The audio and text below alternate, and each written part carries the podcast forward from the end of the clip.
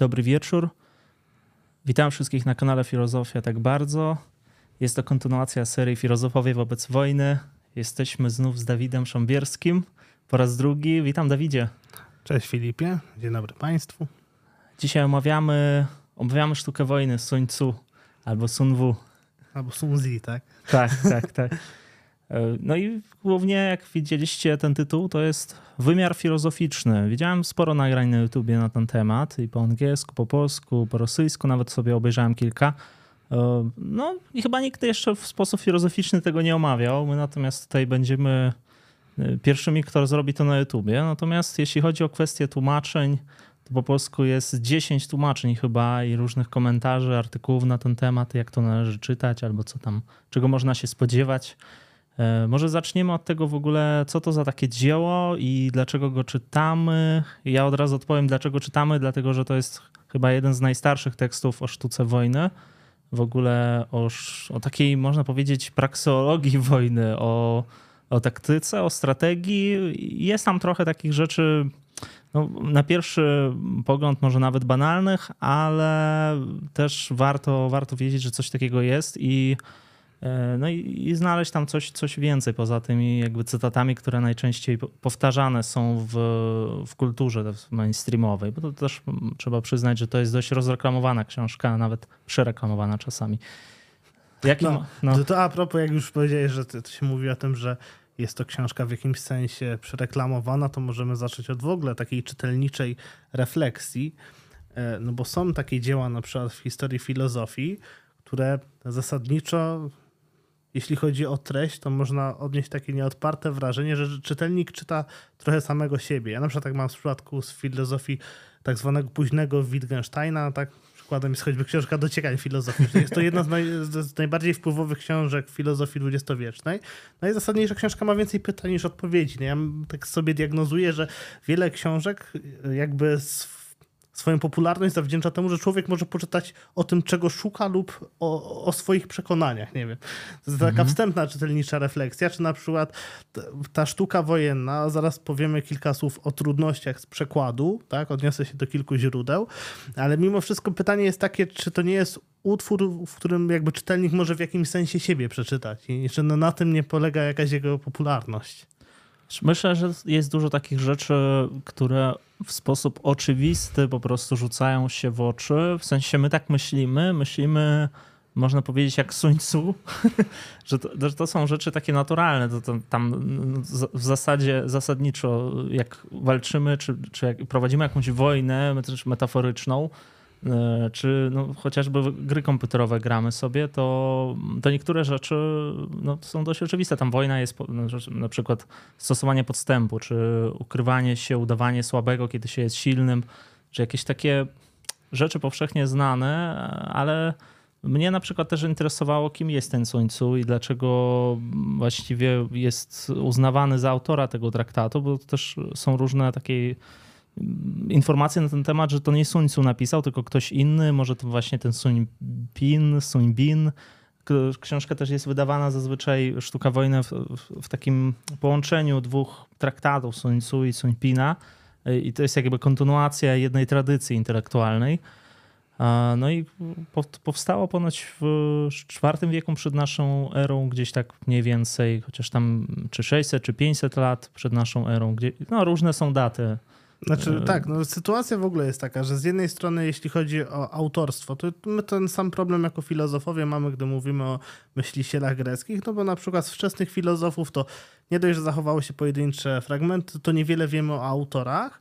No i tak samo w przypadku tutaj E, jeśli chodzi o autora tego e, starożytnego traktatu chińskiego, no niewiele o tym wiemy, mamy pewne sprzeczne doniesienia. Też my się tym zawodowo nie zajmujemy i bardziej powołujemy się na źródła, które przejrzeliśmy przed e, spotkaniem. No, to jest mniej więcej czasy Platona, jakby mówić w naszych filozoficznych kategoriach, tak? czyli między V a III wiekiem przed naszą erą. E, jeśli chodzi o autorstwo, to nie wiadomo. Warto zdać sobie sprawę z tego, że w starożytności inaczej rozumiano autorstwo. Tak? Jak mamy na przykład pewne twierdzenia matematyczne, one są przypisywane, tak? Między innymi na przykład mamy twierdzenie Pitagorasa, ale czy faktycznie stworzył je Pitagoras, czy ktoś ze szkoły Pitagorasa na cześć ucznia, znaczy na, na cześć mistrza nazwał tak te twierdzenie, to nie wiadomo. Tak? No, autorstwo było kiedyś inaczej rozumiane, my dziś współcześnie mamy bardzo zaawansowane dyskusje na temat autorstwa, utworów inspirowanych i tak dalej. Więc to, to jest taka pierwsza sprawa. Jeśli chodzi o autora, niewiele wiemy. E, I myślę, znaczy, że. Jest taka wstępna rzecz a propos autorstwa, bo, bo dlaczego to autorstwo było inaczej rozumiane? Często podpisywano jakieś mało znaczące dzieła jakimiś wielkimi nazwiskami, żeby to wypromować, więc to taki był też trochę trik marketingowy, żeby bardziej jakby na to dzieło zwrócili uwagę. Sun Tzu to ponoć był jakiś e, filozof, myśliciel, no to tam trochę, i widziałem różne interpretacje, że to z jednej strony to jest jakiś wojo, czy woj, no nie wojownik, tylko właśnie kto? No, no człowiek, który prowadził kampanię wojenną, no, tak? Ta, ta, ta, tak on jest Myśliciel, jako... ale, ale, ale, ale, chyba z tego co. Chyba nie prowadził tych kampanii wojennych, był bardziej takim wędrowni, wędrownym filozofem. To zależy od interpretacji. To już no są właśnie. spory, jak no właśnie. się. Że on, jakby proponował, e, wędrował po Chinach, proponował tą koncepcję różnym władcom, czy jakby z nimi współpracował. To jest trochę taki Machiavelli, można powiedzieć, e, starochiński. No, no, no i to dopiero to jest ciekawe też, że ten traktat dopiero w wieku XIX został przetłumaczony na francuski, później na angielski i, i później jakoś tam go zaczęli nabierał popularności z czasem. Tak, w XX wieku szczególnie tutaj tak. zyskał dużą popularność. No. Jeśli chodzi w ogóle o takie zaplecze i taką trudność interpretacyjną, bo jeśli chodzi o autora, to niewiele myślę ustalimy, a my i tak jesteśmy w tym tej aspekcie dyletantami, także nie, nie, nie musimy w to wnikać, ale warto e, i na przykład między innymi autor jednego z tłumaczeń, Robert Stiller, w tekście Chińska wojna za tysiącleci ilustruje trudności związane z tłumaczeniem e, tekstu chińskiego. E, jak pisze autor jednego z tłumaczeń. Po prostu chiński można określić jako język interpretacyjny. Znaczy to, że w tekście, zewnętrznie bardzo zwięzłym i prostym, często współistnieją treści ogarniające tak wiele znaczeń i podtekstów, tak bardzo uzależnione od kontekstu i wykładni, że każda próba ich przeniesienia na obcy język okazuje się nie tyle przekładem w zwykłym tego słowa znaczeniu, ile komentarzem i propozycją wyboru spośród wielu możliwych znaczeń oraz ich ułożenia w takim czy innym porządku ważności i wzajemnych odniesień. Koniec cytatu. No i tutaj warto zwrócić uwagę, no bo my nie, ja, ja nie planuję się uczyć w najbliższym czasie języka chińskiego, ty chyba również, tak? No więc mamy bardzo duże ograniczenie, tak, jeśli w ogóle możliwość e, kontaktu z tym tekstem, tak, no bo my jesteśmy zapośredniczeni przez perspektywę naszą zachodnią. I te nasze zachodnie języki, choć względem siebie nie specjalnie są przetłumaczalne jeden do jeden, to mają pewne jakieś wspólne punkty odniesienia. A tutaj, jak sugeruje nam Stiller w tym fragmencie, tak, język chiński jest językiem interpretacyjnym, tak, i on jest o wiele bardziej wieloznaczny i tak jak powiedziałem na początku, tak, że w wielu tekstach i w przypadku wielu utworów czytelnik może przeczytać sam siebie i odnieść to do swoich e, problemów, to co czyta. I bardzo możliwe, że właśnie ten tekst oryginalny sztuki wojennej, tak, czy też tego utworu znanego jako sztuka wojenna, e, jest otwarty na wielość interpretacji. Tak? I mam jeszcze jeden fragment, nie wiem, czy przeczytać, czy chciałbym się... Do... I dalej Stiller pisze w tym tekście następująco. Tak, chińska wojna za tysiącleci. Warto przy tej okazji wspomnieć, że wiele cytatów z Sun Tzu weszło po prostu do idiomatyki języka chińskiego i do codziennego zasobu jego przysłów i sentencji. W tym względzie prawie nie różnią się one od zawartości 36 podstępów, tak? czyli jeden z wielu utworów inspirowany tą sztuką wojenną. Dalej, a czytając z kolei najsłynniejszą klasyczną powieść Sen Czerwonej Komnaty z XVIII wieku, stwierdzamy z zaskoczeniem, że jej romansowe i obyczajowe perypetie, intrygi, subtelności raz po raz określane są sentencjami cytowanymi z dzieła Sun Tzu. Jak widać, utożsamienie taktyki i strategii wojennej z wszelką inną, aż do miłości włącznie, przenika na wylot chińską tradycję i sposób myślenia. W żadnym razie nie będą sztucznym wymysłem amatorów tej literatury z XX wieku.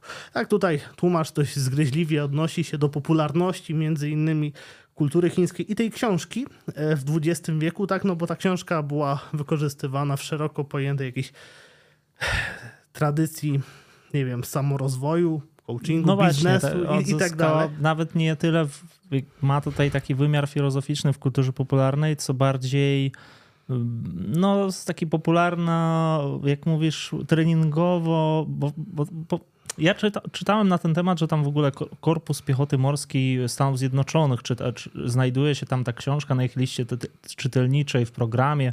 Mają to Akademia Wojskowa USA, West Point, tam Królewska Armia Wojskowa, jeszcze jakaś tam, y, później jacyś sportowcy czytali, jacyś ludzie, którzy chcieli tam napisać pracę dyplomową, czytali sztukę wojny, żeby po prostu walczyć z tą pracą jak z jakimś tam wrogiem. No, jest to dość dziwne wiesz, marketingowcy, biznesmeni. Znalazłem kilka artykułów po polsku, gdzie próbowano jakby przełożyć to że na taki marketing. E, szukałem też prac, opracowań filozoficznych. Nikt tego filozoficznie jakoś tam nie rozważa specjalnie. Natomiast to, co tutaj przyniosłeś, a mianowicie właśnie chodzi o tą książkę, e, to, to są komentarze i to, to mnie zaskoczyłeś, bo ja czytałem jakąś tanią wersję. To jest, to jest bardzo ciekawe wydanie. To jest no książka e, pod redakcją Piotra Plebaniaka i tutaj możemy znaleźć między innymi przekład tego traktatu chińskiego znanego jako sztuka wojenna z języka staro starochińskiego, a do tego ten tekst jest pod tym kątem ciekawy, że pewną stylizację językową na polszczyznę z trylogii Henryka Sienkiewicza wykonała tam Joanna Kot, jeśli dobrze pamiętam. I co jest ciekawe, no bo jeżeli współczesny czytelnik, e, ktoś, kto czyta w języku chińskim, czyta tą sztukę wojenną, no to ten tekst jest dla niego w jakimś sensie odległy, tak archaiczny, to jest tekst starożytny. No i teraz my możemy, mamy tą namiastkę, ponieważ te, ten przykład oddaje w polszczyźnie pewną przestrzeń językową, do interpretacji e, tego utworu. No i to jest bardzo ciekawe doświadczenie, przeczytaj sobie w tej wersji E, tą sztukę wojenną. A oprócz tego no, mamy tutaj pewne opracowanie krytyczne, no i ciekawi goście byli za, za, zaproszeni, można tam sobie zajrzeć do tych tekstów. Są, są to różne uwagi. Ja przyznam się, że aż tak mnie nie urzeka sztuka wojenna, żebym to, to całe przeczytał, ale, ale bardzo fajna książka i wa, warto, myślę, zajrzeć. No a zasadniczo przygotowując się do streamu, ja na przykład czytałem spolszczenie Roberta Stillera, no i będę cytował fragmenty z tych dwóch tekstów. Jeżeli nie mówię czyje, to będzie to z tego tekstu Stillera, a jeżeli czy to jest tam mniej ważne? Chodzi no. o to, że po polsku jest chyba kilka tłumaczeń tylko ze starochińskiego, a większość to są tłumaczenia z innych tłumaczeń, z angielskiego, z rosyjskiego, tam bodajże mówiłeś. Tak. To, to, jest dziwne, że w ogóle, no, no jak to jest, dlaczego, po co? Znaczy, więc tak. po co wy to robicie? Chciałem zapytać znaczy, tłumaczy. Ale właśnie to jest ciekawe, to, bo Robert Stiller, jak zajrzymy sobie do tego do, do, jego tekstu, to mamy informację, że tutaj spolszczył. Nie ma informacji, że przetłumaczył. No i ja zajrzałem mhm. sobie do słownika języka polskiego, czym, jak może być rozumiane spolszczenie. I tutaj słownik języka polskiego podaje trzy, trzy sensy terminu spolszczenie. Po pierwsze, nadać czemuś cechy polskie. Po drugie, narzucić komuś kulturę polską. Po trzecie, przełożyć na język polski. I myślę, że ten termin spolszczenie jest adekwatny w tych trzech sensach a propos tej sztuki wojennej. No i Stiller się na przykład tłumaczy następująco, dlaczego on robi coś w zasadzie niedopuszczalnego, czyli tłumaczy z drugiej ręki. E, on mówi, że zasadniczo kojarzy z tekstów, tłumaczy z tekstów mhm. angielskich, ale też sprawdzał rosyjskie i tak dalej. On mówi następująco. No, Zasadniczo i tak ten język chiński jest nieprzekładalny na języki europejskie, bo jest zbyt odległy. Mhm. No i ja korzystam z wielu różnych tłumaczeń, wybie- czytam obficie komentarze, zaglądam do źródeł, no i zasadniczo wiele osób zna starochiński, ale nie potrafi w sposób, można by powiedzieć, umiejętny znaleźć pewnych słów, aby to przetłumaczyć, tak? Mhm. No a on jednak czuł się dość mocnym językowo, że tak to ujmę. No i zdecydował się na coś takiego i moim zdaniem ten tekst jest na, na, naprawdę bardzo przyjemny mhm. do odbioru, a ja przyznam się, że jestem pod wrażeniem generalnie e, tego, co Robert Stiller robił jako tłumacz. On na przykład przetłumaczył mechaniczną pomarańczę mhm. i on przed, przygotował na język polski dwie wersje. Dlatego, że książka Antonego Burgesa e, Mechaniczna pomarańcza jakby wytwarza pewien nowy język, e, tam jest pewien nowy slang stworzony no w tej tak, książce. Tak, tak, tak, tak, No i właśnie tłumacząc na polski przygotował dwie różne wersje i chciał przygotować trzecią, ale mu się nie udało. No i bardzo wnikł w ten tekst. Także e, jeśli chodzi o jego warsztat tłumacza, on jest naprawdę szeroki i, i dobrze się czyta je, jego pracę, także pod tym kątem doceniam. No i w pewnym sensie oczywiście tłumaczenie z drugiej ręki jest niedopuszczalne, no ale naprawdę to jest, dobrze się to czyta, także... No tak.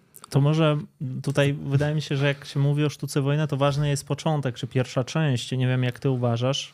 Y, wydaje mi się, że te pierwsze tam jakieś staty, czy pierwszy rozdział, no bo w zasadzie ta książka składa się z 13 rozdziałów. Każdy z rozdziałów tłumaczy, no powiedzmy, osobny aspekt sztuki wojny. Natomiast y, no jest tam pierwsza, pierwsza część, to jest wstęp na wojnę, że taki wstęp generalnie, yy, wstępna ocena, przepraszam. U ciebie to, to jeszcze, jeszcze inaczej pewnie Jest napisane. wyliczenia wstępne i to może no. być też tłumaczone jako planowanie, zamiar, czy w ogóle taktyka. Tak, no jest pierwszych, yy, pięć pierwszych czynników podanych. Tak, yy, określających wynik wojny, planowanie wojny. Planowanie tak. wojny i, i ten cytat, który często jest cytowany, w zasadzie omawiany tak szeroko, że wojna jest największą sprawą państwa, podstawą życia i śmierci, drogą do przetrwania lub zagłady, trzeba ją uważnie przeanalizować. No to, tutaj jeszcze mm, jakby no, nie, nie jest do końca jasne może o co, o co w tym chodzi. Na pewno największą sprawą państwa, podstawą życia i śmierci, no, ja spotkałem się z czymś takim, że jakby wojna w tym sensie jest pewną koniecznością dla państwa. On tam później będzie tą myśl rozwijał, że stan wojny zmienia jakby całkowicie życie ludzi, ale to no teraz widzimy, jak informacyjnie zmienia, że później nic ważniejszego nie ma od wojny. Pewne rzeczy, pewna terminologia, która w życiu codziennym jest taka normalna, e, znaczy w życiu codziennym nie, nie jest, e, nic nie oznacza. To słowo dekownik, czy jakiś uciekienier, e, tam jeniec. No, no w takim w normalnym życiu to, to, to, są puste słowa, natomiast jak jest wojna, to jest jakaś zupełnie inna moralność. To jest taka dziwna i tam też w tym traktacie jest ta moralność. No i zobaczymy, jaka to jest moralność. To, to jest rzecz, która mnie interesuje. Na przykład, co pod względem etycznym ten e, traktat przed, przedstawia, bo można powiedzieć. No ja na przykład mam wielki problem z tą książką, no. bo ja mam takie wrażenie, że zasadniczo jest tam wskazane są cechy dobrego wodza, który jest nieugięty, tak, który dba o swój lud i to mhm. jest dobry wódz, ale zasadniczo strategia no zawsze i tu te sugestie idą w tą stronę, że zawsze należy dopasować się do zmiennych okoliczności i uderzać w słabe punkty przeciwnika. Wojny najlepiej unikać, zawierać sojusze, a jeśli prowadzić wojnę, to krótką i wtedy, kiedy na pewno można wygrać. No i na wojnę się trzeba szykować, żeby nikt nas nie zaatakował. No ja tak rozumiem mhm. zasadniczy wydźwięk tej książki, ale czy tam jest jakiś zarys takich, czy to jest tam jakaś aksjologia, wartości moralne? Ja, ja nie jestem przekonany. Na przykład ty, ta książka jest zasadniczo tak taka deskryptywna dla mnie, używając tych kategorii. Tak, ona, ona jest ściśle praktyczna i tam no prawie, że nie ma teorii. Jedynie co, tę teorię można jakby wyprowadzić z tych zasad, które on proponuje. I ja mniej więcej tak odczytywałem, że gdzieś wiem, że to jest ścisła jakby praktyka. To jest tak jakby, no mamy tą filozofię teoretyczną, filozofia zachodnia w większej mierze jest filozofią teoretyczną. No, etyka jest jakby praktyczna, ale mówimy tam o normatywnej etyce, o deskryptywnej. E, natomiast ta książka, ona jest, to jest taki poradnik, można powiedzieć, taki trochę jakby filozoficzny i, no i tutaj jest problem z tym, czy to jest książka filozoficzna w zasadzie. No, jest tam jakaś warstwa filozofii, natomiast ocenić ją no, można tylko po tym, jak z, przeczyta się i, się przedyskutuje pewne tezy. No, nie wiem, jak ty masz dalej, y, jaki no, masz, jaki mamy plan jazdy. Znaczy nie wiem, no, my, my na razie tak. improwizujemy. Zasadniczo jakby się odnosząc do tego, co powiedziałeś, to dla mnie na przykład jest to utwór, który sam w sobie jest przede wszystkim podręcznikiem, jak sprawnie działać i, i w tym sensie on nie jest filozo utworem filozoficznym, ale z drugiej strony możemy my z perspektywy filozoficznej rozanalizować ten utwór, co dzisiaj robimy, to po pierwsze, a mam nadzieję, że coś z tego wyniknie. A po, po, po, drugie, myślę, że no, możemy przykładać pewne kategorie filozoficzne, stawiać filozoficzne pytania i jednak jest tutaj jakaś struktura ontologiczna. Więc zanim przejdziemy do tych kwestii związanych z tym, jak rozumiana jest filozofia, możemy pokrótce przybliżyć tych e, pięć podstawowych czynników określających wynik wojny. Tak. tak? Tak? Czyli jako pierwszy, jako pierwsza jest wymieniona droga, czyli DAO. I to może być rozumiane jako po prostu droga, jakaś ścieżka, ale też jako słuszna droga, czy też postawa etyczna lub tożsamość ludu z dowódcą. No i to jest bardzo interesujące ujęcie jako pewnej tożsamości ludu z dowódcą i na przykład w przekładzie plebaniaka fragment dotyczący drogi jest następująco objaśniony. To, to jest yy, przekład tej sztuki wojennej. Droga sprawia, iż tego samego lud pragnie, co jego władca, przez co choćby na śmierć iść z nim jest gotów, u jego boku żyć podobnie chce i za tą sprawą niebezpieczeństw choćby największych się nie boi. No i, ale również może być tutaj rozumiane to DAO jako, e, i to jest uwaga z przepisów, e, jako naczelna zasada rządząca wszechświatem, jako taka pewna uniwersalna zasada kosmiczna, do której należy się dostroić, aby, gdy się planuje działania, aby zgodnie z tymi działaniami móc działać sprawnie. Tak? No i to się kojarzy mnie na przykład ze stoicyzmem, z, no, w pewnym sensie archegreckim, tak? O tym dyskutowaliśmy przed streamem. Generalnie jest wielka trudność w przykładaniu tych kategorii filozoficznych do, do kultury zachodniej, bo pytanie, czy to nie jest jakaś nasza projekcja, czy też nasza tak, interpretacja. No to, to Tao też jest taki trochę jak logos, trochę jak to arche, trochę jak, jak jakaś taka zasada yy, zasad, czy tu w tym przypadku no, no wyraźnie widzimy, że Tao sprawia, że lud popiera wojnę. Y, albo to, co powiedziałeś, że Tao, tam jeszcze Tao sprawia, że lud w pełni popiera władzę, władcę. Że jakby y, mamy dwie rzeczy. Lud popiera wojnę, ponieważ y, też popiera władzę. Jakby to, to są związane rzeczy ze sobą.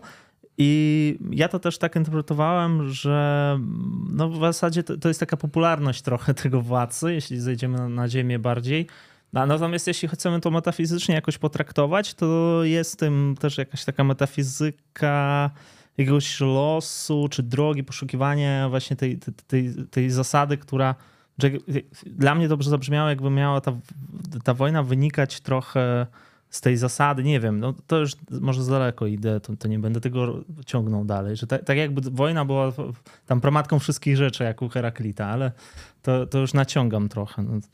Znaczy, ja, mnie się bardziej wydawałoby właśnie inaczej. Znaczy, prawdopodobnie tak. nikt z nas nie ma racji w tym przypadku, ale możemy sobie spekulować. Wydaje mi się, że właśnie te DAO jest jakąś taką jakimś stanem porządku, mhm. tak? Który właśnie umożliwia umiejętne prowadzenie wojny, a w momencie, gdy ktoś próbuje zaburzyć ten stan wojny, to dobry dowódca potrafi wygrać. To ja bym tak to tak, rozumiał, nie? Tak, no na pewno to jest porządek. To jest jakiś porządek, który istnieje pomiędzy ludem i władzą a, i pomiędzy poparciem wojny właśnie i ten porządek no, musi być zapewniony po prostu. Ta propaganda, można powiedzieć, musi w jakimś sensie być. E, natomiast druga zasada... Y, to jest niebo, no niebo. Ja, no ja to rozumiem jako dobre warunki pogodowe. Ale tak? prze, przeczytajmy, tak, bo to, to no w zasadzie też można to tak rozumieć. Niebo obejmuje, ja mam tak, ink i yang, zimno i ciepło, a także ograniczenie wywołane porami roku. No tak, no bo nie można oderwać chłopów tak, od e, żniw, no bo wtedy w następnym roku będą głodni, tak? No bo jeżeli zrobi się pobór przed żniwami, no to w następnym roku będzie źle w państwie, tak? No bo kto, kto zbierze plony? Mhm. No, a przykładając to do współczesnych kategorii, trudno na przykład prowadzić kampanię z czołgami wiosną, gdy jest, się śnieg stopi, jest błotnisty, to tak droga. Czyli mówisz, że to pogoda? Znaczy ja bym tak to rozumiał, nie? Teraz druga zasada i ja powiem po drugiej, co, co mi się wydaje też. Ziemia obejmuje tereny dalekie, to jest druga, mm, drugi czynnik prowadzenia wojny. Ziemia, czyli niebo, drugie ziemia obejmuje tereny dalekie i bliskie, trudne i łatwe, rozległe i ograniczone, a także zgubne i łatwe do obrony. I, i co myślisz na temat tej ziemi? Że, że to jest jakaś. Znaczy ja Chodzi rozumiem, o teren. No, żeby. Znaczy, ja bym to rozumiał tak, że dobry wódz, tak, bo to chodzi. Bo to jest pięć czynników określających wynik wojny. Czyli trzeba znać swój teren, tak, tak warunki geograficzne, tak, tak sztuce wojennej to jest podstawą. Tak. No jeżeli nie znasz terenu, no to się człowiek zgubi na przykład. Znaczy mhm. zgubi, o, już mówię głupoty. E, jak człowiek nie zna terenu, to się... Nie, no dobrze no, mówisz, tak, no. dlaczego? No. Zgubi nie, się... No, tak, no. tak, tak metaforycznie. No ale trzeba po prostu znać teren. Znaczy, jeszcze ja spotkałem się z taką interpretacją, że to chodzi jakby o czasy, przestrzeń. Że w zasadzie wojna, czy prowadzenie wojny to jest jakby umiejętne działanie w odpowiednim czasie, w odpowiedniej przestrzeni, czyli w czasie chodzi też o jakby czas wyprzedzania przeciwnika, zanim ten przeciwnik coś tam gdzieś się ogarnie, plus przestrzeń, no to jest właśnie to ukształtowanie terenu, dopasowanie się do tych, te, do no, powiedzmy do, do, do tych naturalnych warunków, w których się znaleźliśmy i, i próbujemy jakby zyskać przewagę, znaleźć to odpowiednie miejsce w przestrzeni. I, I tak samo z czasem. Im szybciej tam dostrze logistyka, wszystkie nasze te Ameryka im szybciej wyśle nam broń, tym, tam i tak dalej, wiesz. Ale widzisz, bo, a to jest bardzo ciekawe, co mówisz, bo ja właśnie to interpretowałem tak, że to jest pięć czynników określających wynik wojny, a już to w kiedy się uderzy, tak, czyli w, mhm. czy w dobrym momencie, to już nie jest ten czynnik naturalny, tylko to jest pewna arbitralna decyzja dowódcy, która jest w tym traktacie jakoś odróżniona. To, tak, to, tak to na przykład czytałem, no ale to, to może faktycznie tak. No, to... Znaczy, to, to nie jest moja interpretacja, tylko ja no. już tam dopowiadam, ale generalnie też spotkałem się, że to jest interpretowane jako czasy przestrzeń, natomiast czwarty czynnik jeszcze. To, to Steeler to oddaje jako dowództwo, a plebania jako wódz po prostu. A tutaj mam generałów. No i jeszcze z tłumaczenia Steelera fragment objaśniający to dowództwo to mądrość, rzetelność i człowieczeństwo, męstwo i surowość. Tak, czyli, czyli nie, ogólnie tam w tym traktacie jest dookreślony wódz, tam są wymieniane jego jakieś czynniki, no ale w wielkim, upar- wielkim uproszczeniu tak wódz musi dbać o swój lud nie może być zbyt honorowy, tak, no bo wtedy łatwo e, no, znaleźć jego e, słaby punkt, tak, nie może być zbyt e, energiczny, czy też w gorącej wodzie kąpany. No, popędliwy. Tam, tak, popędliwy. No to tak, no, tak. dobry wód musi być opanowany i umieć wyczekać na dobry moment. No to, to tutaj przetłumaczyli to jako generałów. Widać, że to jest tłumaczenie z angielskiego. Tam też pewnie jakoś tak samo przetłumaczyli na swój manier, jak, jak prowadzić wojnę. E, no i piąta zasada.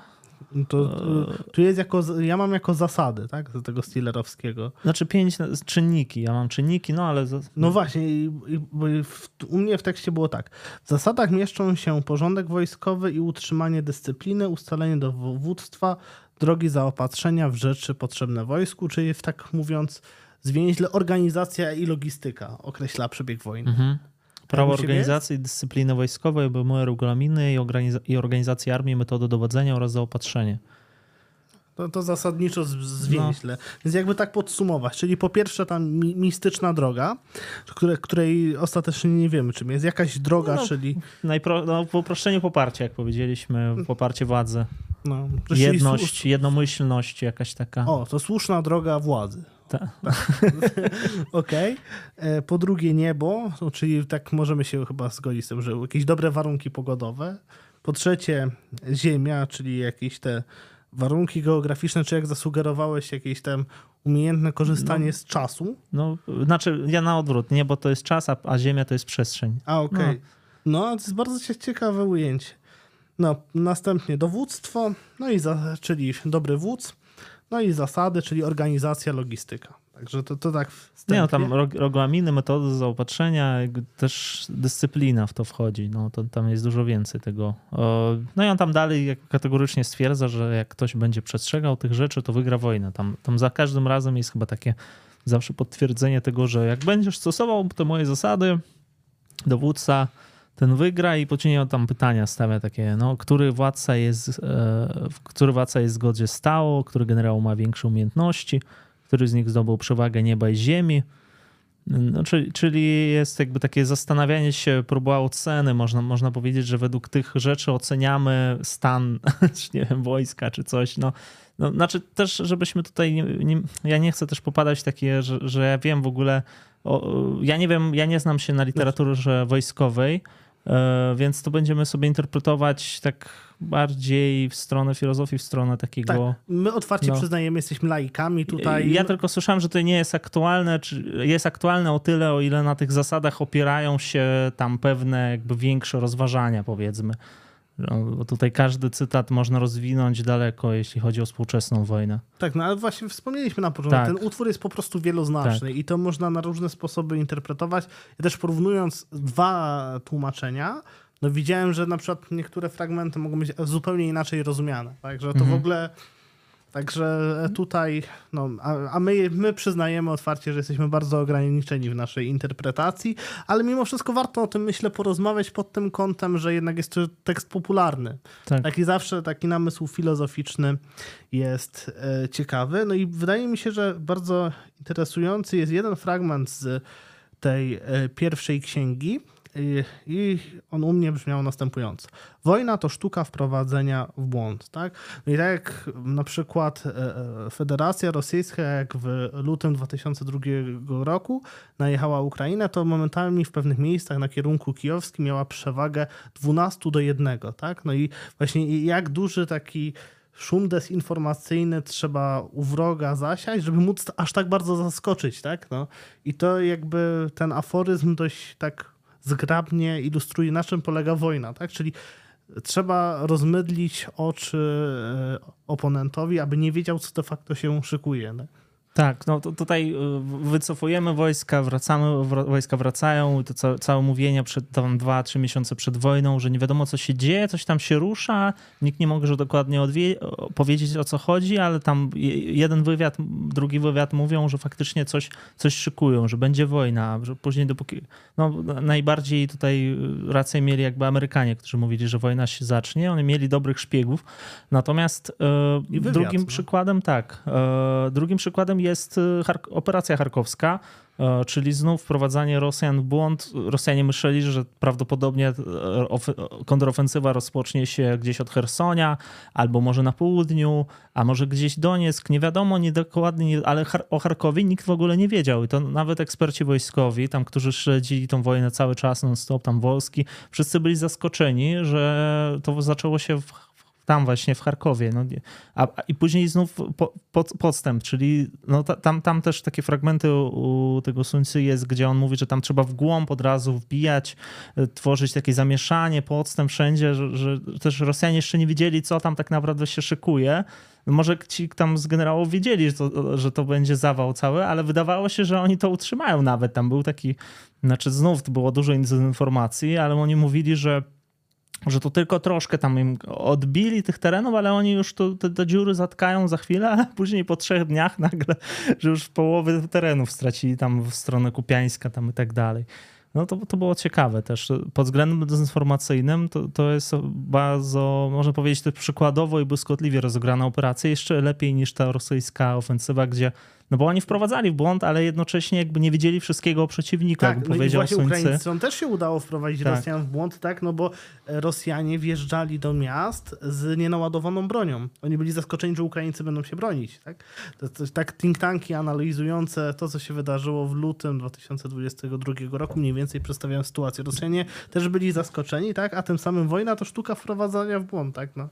Nawet tam nie tyle, co nieładowanie broni, co oni nie mieli w ogóle żywności żywności na tyle dni. Tam trzy dni mieli na trzy dni tej żywności, więc od razu zaczęli rabować sklepy, wszystkie te miejsca, magazyny z jedzeniem i to, to też było w ogóle niewyliczone. I, no ale no, tak. po części to zadziałało jednak. Tutaj nie ma co jakby znaczy, de, de facto, mówić, że się nie udało. tak. No, ale ten, ta, ten tak, że w, w, jakimś sensie można by powiedzieć, że te aforyzmy ze sztuki wojennej jakoś opisują tą sytuację, ale, no, ale jednak nie jest to jakoś znakomicie adekwatne narzędzie. Też ważne jest to, co powiedziałeś, tak dotyczące zdezorientowania przeciwnika. No, w tej książce jest jeden, jedna księga zatytułowana Pustka i pełnia, tak? czyli chodzi o to, by uderzać w mocne, e, przepraszam, żeby uderzać w słabe punkty przeciwnika, nie tam, gdzie on jest najmocniejszy. To, to jest tak, szczegółowo tam, tam... Ro, rozwinięte. Ale jeszcze zanim do tego dotrzemy, e, to mnie się jeden bardzo fragment spodobał e, dotyczący wroga, tak? Kiedy jednomyślny, w domyśle wróg, skłócaj go. Ja nie, nie będę mówił kto, ale jeden polityk w Polsce to ca, całą swoje życie polityczną oparł na tej maksymie, także w Polsce to jest też znana książka, ta sztuka wojenna, tak żartobliwie tak, mówię. Tak, no, no to, to, jest, to jest też taka dobra metoda, że wprowadzasz zamieszanie i później w tym zamieszaniu właśnie to jest też jedna z takich zasad Sonicy, że on tam mówi, że to jest odnalezienie porządku takiego jakby czy uprawianie porządku w zamieszaniu, jakby ty tworzysz zamieszanie, ale tak naprawdę wiesz, że to jest porządek u ciebie że, i przez to zamieszanie jakby rządzisz całą wojną z innymi. I no, taki po, po, mieszający się porządek, można to tak określić trochę po kantowsku, taka antonomia. No, ale jednak mimo wszystko u Kanta roz, rozum jest bardziej uporządkowany. Tak. tak. Nie wiem, czy chcesz się e, odnieść do komentarzy? E, czy jedziemy na razie e, dalej z naszą taką wstępną rekonstrukcją? To ja od razu powiem, jak chcecie, to zadawajcie pytania, ale z znakiem zapytania, bo ja nie, czasami nie wiem, czy to jest jakaś replika, czy to jest pytanie, bo tam, no Flanel, o, tutaj jest znak zapytania, to ziemia, rozpoznanie plus potem logistyka do tego.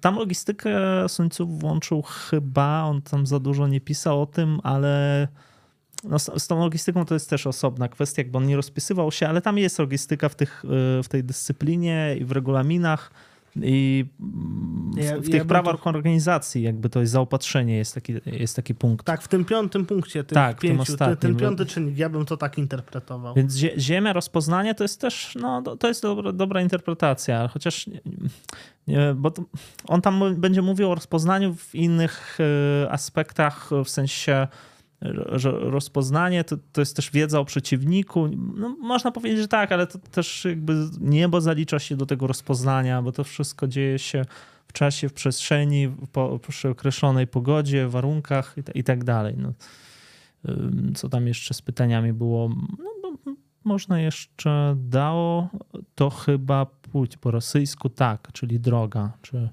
szlak, tor. Um, dalej. No to, to chyba tyle z tych pytań. Nie wiem, Dobrze, to może później też. Tak. Jak, jak coś zadawajcie pytania, to chętnie będziemy też się odnosić. No, e, druga księga, tak? Nie wiem, co pierwszą możemy zamknąć i przejść do drugiej. U mnie było to jako prowadzenie wojny. Mhm. Tak, dokładnie tak samo mam. No.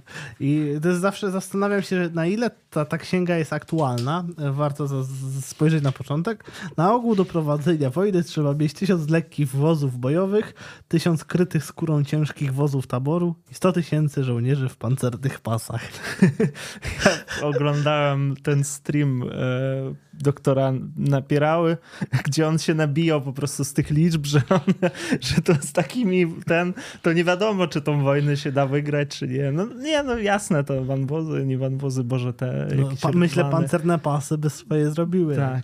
No, ale w każdym razie, co jest ciekawe, moim zdaniem tam podkreślone są uwagi dotyczącego e, znaczenia e, szybkiej wojny, tak, że jeżeli wojnę prowadzić, to należy prowadzić ją szybko, z dużym przekonaniem, że, że, że się wygra, tak, no i bardzo duża jest, jakby można by powiedzieć, krytyka długich konfliktów. Także jak piszę, e, pierwszy fragment kiedy armia wdaje się w przewlekłe działania, nie wystarczy na to zasobów państwa. Inny fragment to zatem nie umie pojąć, jakie zło kryje się we wszczęciu wojny, we wszczęciu wojny, nie potrafi też należycie zrozumieć, jak czynić to w sposób przynoszący korzyści.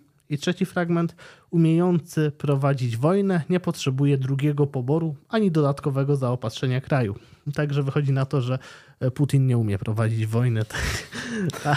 Nie, no właśnie, A, no, ale właśnie jest nie... racjonalny w tym, co robi w, w, swoim świecie. Na pewno jest, jest racjonalny i oni tam czytali tego Sun Tzu, czy co, coś tam czytali. Yy, mają przecież doktrynę Gerasimowa i to jest tam przemyślane. No. Nie, nie, nie. Ja tylko zażartowałem sobie, tak. bo odnośnie tego fragmentu, tak, że jak ktoś potrzebuje drugiego mhm. poboru, to nie potrafi prowadzić wojny. Tak, tu, tu, tu jest napisane, ale nie, tak. oczywi oczywiście nie można nigdy e, bagatelizować mobilizować Rosjan, to zawsze jest zagrożenie. Znaczy, tutaj. to jest tak, że wiesz, z tym poborem chodzi o fragment jeszcze raz, kto, kto prowadzi, jak to było? E, sekundę. E, umiejący prowadzić wojnę nie potrzebuje drugiego poboru ani dodatkowego zaopatrzenia tak. kraju. Tak, no to, to jest ważne. To, to w tym przypadku jakby można powiedzieć, że Rosjanie przegrali, a później Ukraińcy przegrali, bo ten dodatkowy pobór teraz ogłosili. To oznacza, że wojna została przegrana, że każdy ją przegrał w, w, w, pewnym sensie i jednocześnie jest to przedłużająca się kampania, gdzie on mówi, że należy unikać tych przedłużających się kampanii, no, ale tutaj nie trzeba nawet podawać przykładu Ukrainy, wystarczy 30-letnia wojna, czy jeszcze jakaś inna, tam wojny secesyjne, które nie, nie wiadomo ile potrafiły, no, długo trwały i no i tutaj jakby to trochę obala tę tezę, aczkolwiek mm, no, mogą być wojny, zamrażane konflikty, te, te, takie, które teraz się mówi, że może Ukraina powinna wejść, czy wejdzie raczej w taką fazę wojny, kiedy ta wojna będzie nagle jakby wybuchała i później gasła na jakiś czas i później znów. Taki, no taki no trochę znaczy, bo zamrożony. teraz wszyscy mówią, że się szykują do zamrożenia wojny, no i są coraz to liczniejsze głosy, na przykład choćby e, w Stanach Zjednoczonych bardzo możliwe, że ekipa Bidena będzie chciała jakoś zamrozić konflikt no, na potrzeby kampanii wyborczej. No nie, nie wiadomo, co mhm. będzie, także zobaczymy. No on tam pisze też, że, żaden kraj nigdy nie skorzystał z przedłużającej się kampanii. To jest chyba też ważne. Tak. Nie wiem, czy tak jest, bo Rosja akurat korzysta na tym przedłużeniu i przeczekaniu, dopóki tam w Ameryce coś się zmienia, nóż Trump zostanie prezydentem i wtedy coś, coś jeszcze uda się uzyskać. No, no dlatego właśnie to jest problem. Wszędzie są wyjątki. Na, na, na ile ten utwór jest aktualny, bo idea państwa i, i pojęcie państwa jest zupełnie inne dziś, w roku 2024, mhm. a inne było w starożytnych Chinach. Tak? To, to też warto mieć na uwadze, że inaczej wyglądało państwo, inaczej wyglądały struktury państwa, ale zasadniczą konkluzja jest myślę trawna w tej księdze, bo on pisze tak. Dlatego na wojnie nie liczy się zwycięstwo, no, przepraszam, dlatego na wojnie liczy się zwycięstwo, a nie długotrwałe działania. To też wódz, który zna się na wojnie, rozstrzyga o losach ludzkich i bezpieczeństwie państwa. Tak? Że, jak że, że zasadniczo krótkie wojny i, i sprawne, tak by zalecał Sun Tzu. Tak, to jest spra- sprawione w sztuce wojennej, nie ogłasza drugiego poboru, a to jest to właśnie, co czytaliśmy, Armia zubaża kraj, tam było jeszcze taki cytat, że no właśnie, no dlaczego w zasadzie nie można przy dużających się kampanii prowadzić, bo armia zubaża kraj. No i czasami rzeczywiście tutaj ma to sens, można to obronić w takim sensie, że po co nam ta wojna, skoro jeśli, jeśli stracimy tam ilość ludności najbardziej zdolnej, tego kwiatu nacji, tam narodu, który jest najbardziej, no można powiedzieć, jakby tym w rosyjskiej terminologii lubią używać takiego słowa pasjonarne, czyli to jest taki najbardziej proaktywny element, który jest tracony w trakcie wojny, a co, co, nam z tego kraju, w którym nic nie będzie później, co my zyskamy? To, to, to nie, nawet jeśli wygramy, to, to będzie tak naprawdę prusowe zwycięstwo właśnie. Mm, tak, no, jak najbardziej. No jeszcze tam zalecenia były, nie wiem czy... Y, w drugiej księdze? Znaczy w tej chyba... Dru... Tak, tak, tak. Jeśli w bitwie e, zdobyto 10 rydwanów, wynagrodź tego, kto zdobył pierwszy. To, to, jest też takie mądre, że pierwszy musi być wynagrodzony. No, trochę to jest tak. E, Kiedyś pracowałem na kukurydzach, mówiłem o tym wiele razy na streamach i tam dostawaliśmy premię od najlepszego sprzedawcy miesiąca i ja kiedyś dostałem tę premię i byłem tym pierwszym rydwanem chodzącym po plaży. Może ten, tak, ten Także można by powiedzieć, że sztuka wojenna nie tylko na, na froncie, tak. ale i w biznesie i życiu. Tak. tak. Dobrze traktuj schwytanych jeńców, aby ich wykorzystać do własnych celów. Tak, no to, to jest bardzo ciekawe, że no, ale na przykład Rosjanie tak, nie, nie, nie respektują tej, tej zasady. No wie, wiemy, tak, to przecież wszyscy zawsze wspominają, jak się czyta z różnych, że dostać się do rosyjskiej niewoli to najgorsza rzecz. O, tak. Jaka I... może czekać człowiek. No? Natomiast y, z tymi jeńcami to jest też ciekawe, bo no bo w zasadzie można by powiedzieć, że traktować ich należy tak, jakbyś chciał, żeby twoich jeńców traktowali, ale on mówi, że żeby ich wykorzystać do własnych celów, no to może o to chodzi. Znaczy, bo jeżeli się dobrze traktuje jeńców, tak. no to wieść się niesie, że tak powiem. Tak. No i teraz w momencie, gdy ktoś wie, że jeżeli podda się, no i ma szansę na to, że będzie godziwie traktowany, no to wtedy jest większa szansa, że do, dokona dezercji, tak? A jeżeli ktoś wie, że czekają go najokrutniejsze tortury, gdy to będzie walczył Tak, będzie tak. walczył e, do, do końca, więc to, to, po pierwsze. Po drugie, no może jeniec jest walutą polityczną, tak? No bo można negocjować. Tak, jeżeli ma się jeńców, to można dokonać wymiany za coś i tak dalej i negocjować. Także no, no jest to jakiś taki humanitaryzm, który wynika znaczy, z użyteczności. Znaczy tylko i wyłącznie, tak. tak, no, to, tak. To, to, nie jest maksyma, która mówi bądź dobrym człowiekiem, tylko maksyma Jak, je, jeżeli będziesz tak. uprzejmy, to, to może ci się e, to zwrócić. Także. Tak. Także nie wiem, idziemy do trzeciej księgi, czy jeszcze? Znaczy ja, ja jeszcze tylko chciałem A? powiedzieć, że, że z tych zasad często będzie wynikało takie utylitarystyczne traktowanie różnych rzeczy, które tutaj czytamy, więc moje takie etyczne odczytanie sztuki wojny opiera się na tym, że zasadniczo jest to traktat utylitarystyczne, ale nie w takim sensie tego brytyjskiego utylitaryzmu. To jest taki właśnie taki chiński utylitaryzm, korzy korzyść, użyteczność, trzeba zyskać największą przewagę na wojnie. Etyka raczej nie jest taką etyką w sensie moral, moralności jakiś tam, tylko etyka jako środek użyteczny, czyli etyka użyteczności. Też zauważyłem, że jakby każda strona, chociażby dzisiaj, próbuje pokazać, że jest najbardziej etyczna. Tam Rosjanie, nie patrząc na te wszystkie okropieństwa i to, że tam przesadzają z tymi jeńcami, to jednak jest tam gdzieś u nich w propagandzie, oni próbują być etyczni, że oni są na tutaj pokażą ci jakiś filmik, jak oni tam karmią jakiegoś ukraińskiego żołnierza zupą.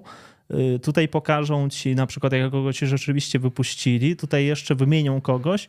I jest tam trochę, z ukraińskiej strony jest podobne, no tutaj muszą się zachowywać, bo cały Zachód patrzy, więc też próbują zachować tą twarz, chociaż czasami wynikają różne rzeczy z tego, jak tam rozstrzeliwują jakichś jeńców, Rosjanie szczególnie i tak dalej, ale generalnie jest takie, taka sztuka pozorów jakby. Każdy każdy coś innego, każdy pokazuje, że jest najbardziej etyczny. Jeszcze jest ciekawa rzecz, że on tam mówi, mówi, że coś takiego, że ilość nagród nie może przewyższać ilość kar. E, więc e, obietnic też ma być zawsze więcej niż ograniczeń. To, to jest kolejna rzecz. W taki sposób wrabia się tych wszystkich żołnierzy, żeby oni w tym wojsku trzymali się. No i przykładowo on tam podaje, że tam awans jakiś, czy jakieś wynagrodzenie pieniężne, znaczy to już jest interpretacja, tytuł, właśnie ta medalo, medaloza, taka rozdawanie medalek, to od razu można potem zauważyć, że coś się dzieje, na przykład po buncie Prigorzyna, bo widać jak co chwilę pojawiały się nagrania, gdzie komuś rozdają medale. Po prostu tyle medali jeszcze nie rozdawali, ale to było kilka dni, taki czy tydzień, ciągle medale rozdawali. Ciągle ten Szojgu, Putin tam rozdają, rozdają, rozdają medale, medale, wynagrodzenia, tytuły. Po prostu nie, nie już, no, można powiedzieć, uratowali się, to już rozdawali wszystkim te medale. Medale byli bardzo szczodrzy, to co też jest po ukraińskiej stronie, rozdawanie medali i tak dalej. Ten prezydent przyjeżdża, rozdaje. Na ile to wartość ma, no jakąś tam wartość to ma symboliczną, jak ktoś wierzy w takie rzeczy, to okej. Okay. Możemy przejść do trzeciej tej.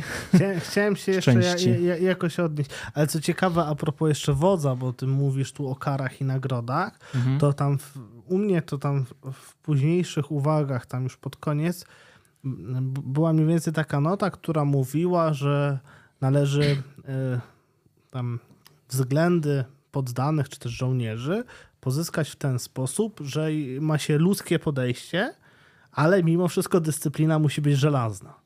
Także coś takiego widziałem, ale właśnie nie wiem, czy to jest kwestia innego przykładu, ale ja aż tak, albo ja po prostu czytając, przeoczyłem mhm. ten element kar, że karać to tylko i wyłącznie, gdy ktoś e, faktycznie no, nie trzyma dyscypliny, to tak, no to, to, takie uwagi widziałem, ale zasadniczo te kary przeoczyłem. To dziękuję, że na to zwróciłeś znaczy to, uwagę. To wiesz, to, to, nie musisz tam wszystkiego, tutaj każdy na co innego zwrócił uwagę, bo tego jest dużo, też wszystkiego nie będziemy omawiać. No, jeszcze jest tam taka wizja, która w zasadzie płynie z tego traktatu, to po drugim traktacie jakby zrobiłem swoje też komentarze, trochę z innych komentarzy jeszcze czytałem, że to jest w zasadzie traktat y, jeszcze nie tyle co utylitarystyczny, co jeszcze materialistyczny. Że jakby on pokazuje zawsze, że to wszystko w materii się odbywa i w takiej, że w zasadzie na wojnie jakby człowiek kieruje się bardziej tym właśnie pożądaniem, czy często materialną wygodą, sławą, właśnie takie różne rzeczy, taką chciwością trochę. Jakby jest tego bardzo dużo w wojnie. Czy jakby tam nie patrzeć, yy, rzeczywiście to jest, no Rosjanie to mają. Że ich wszystkich przekupili w zasadzie tych, z tych biednych yy, regionów. Oni poszli na wojnę, dlatego że mogą od razu uzyskać ten status ludzi yy, już z tej średniej klasy, bo to tyle, co oni kasy dostają, to, to nigdy by w życiu nie zarobili. Właśnie. No. Suńcy to wszystko napisał. Także. Dobra. No, to, to, bardzo ciekawe. W każdym razie, nie wiem, to zmierzając do księgi trzeciej, no u mnie to było w, w tym przekładzie Stillera strategia zaczepna, a w przekładzie plebaniaka zmyślne ataku planowanie. To u mnie planowanie ofensywy w ogóle. Okej, okay. no, ale generalnie bardzo tutaj jest wyeksponowana rola jakiegoś tam podstępu, rozumienia strategii wroga, Najciekawszy jest następujący fragment, moim zdaniem.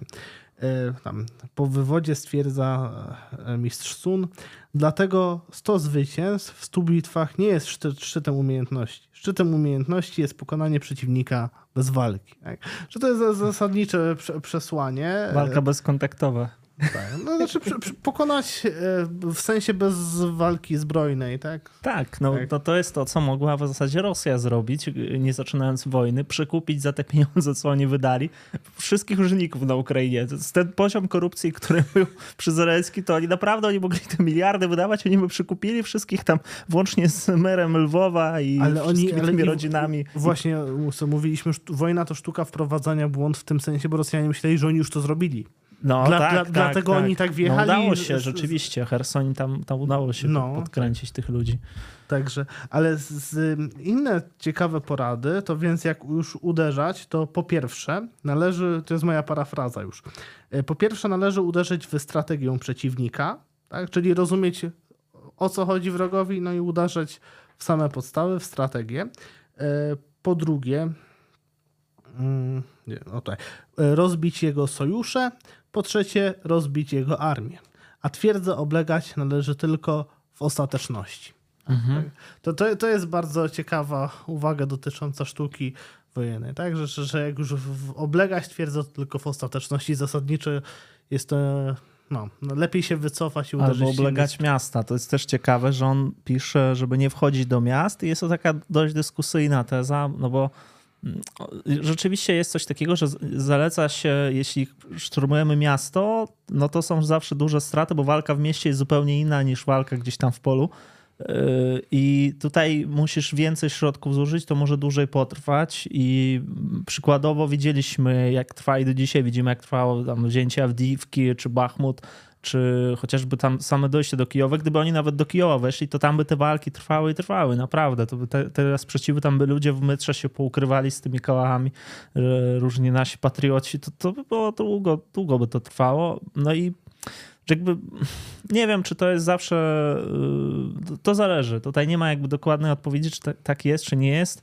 Najlepiej oczywiście jakby otoczyć miasto i tam ich zagłodzić, tak mówiąc y, tak bardzo utylistycznie i, i to, to by było jakieś tam rozwiązanie, no to on, to on to pisze w taki właśnie w taki sposób, że najlepiej unikać, ale najlepiej właśnie otoczyć. I, i tam, tak, no. tam to jest w zasadach, on pisze później, że jeśli przeciwnik jest y, jeśli masz tam dużą przewagę, to możesz go otoczyć całości tego przeciwnika. I chyba Rosjanie też chcieli tak, coś tak. takiego zrobić. I to jest ciekawe. To ma, a propos tego, co mówisz, to mam fragment i mam fragment w wytłumaczeniu e, plebaniaka a propos okrążenia. Tak? E, gdy przewagę dziesięciokrotną masz, przeciwnika otaczaj. Gdy przewagę pięciokrotną masz, uderzaj nań. Przy przewadze dwukrotnej zwódź go, by swe siły podzielił. Gdy siły wasze wyrównane, zwycięstwa w bitwie szukaj, gdy siły twe liczebnie słabsze, za murami obronnymi się kryj, a gdy siły twe pod wieloma względami słabsze, to myślę przeciwnika unikaj.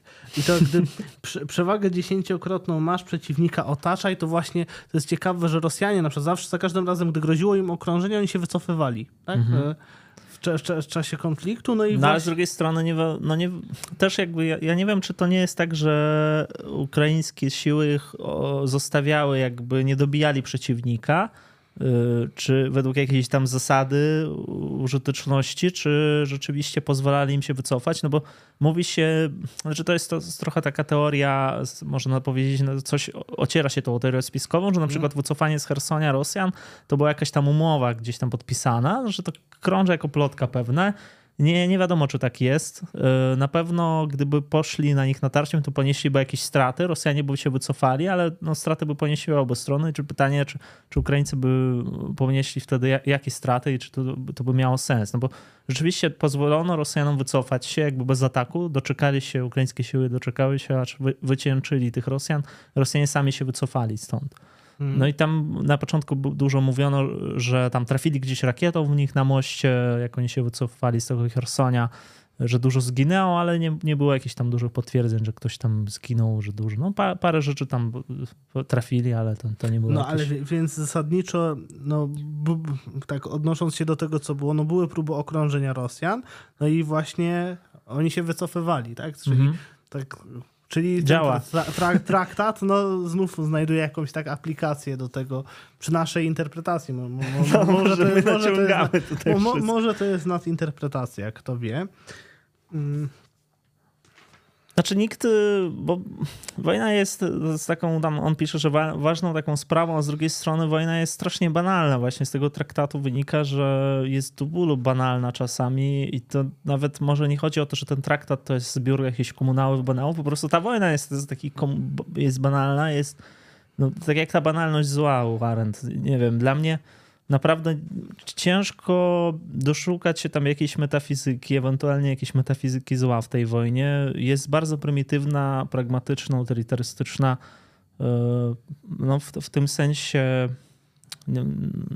tutaj nie, nie no dlatego tak, tak to wygląda po prostu, tak ta filozofia wygląda. Jaka wojna, taka filozofia. No albo jaki punkt wyjścia, tak? No tak. Jeżeli człowiek, bo to zwykle jest tak, że problem, który nas interesuje, no niejako implikuje e, możliwe pytania. Tak? No jeżeli tak, pytamy, tak, jak, jak walczyć, no to zaraz pojawiają nam się metafory wojenne i tak dalej. Więc pod tym kątem tak. Generalnie myślę, że względem tego, co powiedziałeś, dość polemicznie odnosił się Robert Stiller w tym tekście, który, e, o którym mówiłeś. Ja chciałem ten cytat zachować na koniec, e, ale wywołałeś temat, więc może go teraz przeczytam. Mhm. Co ty na to? Dobra, tylko znajdę.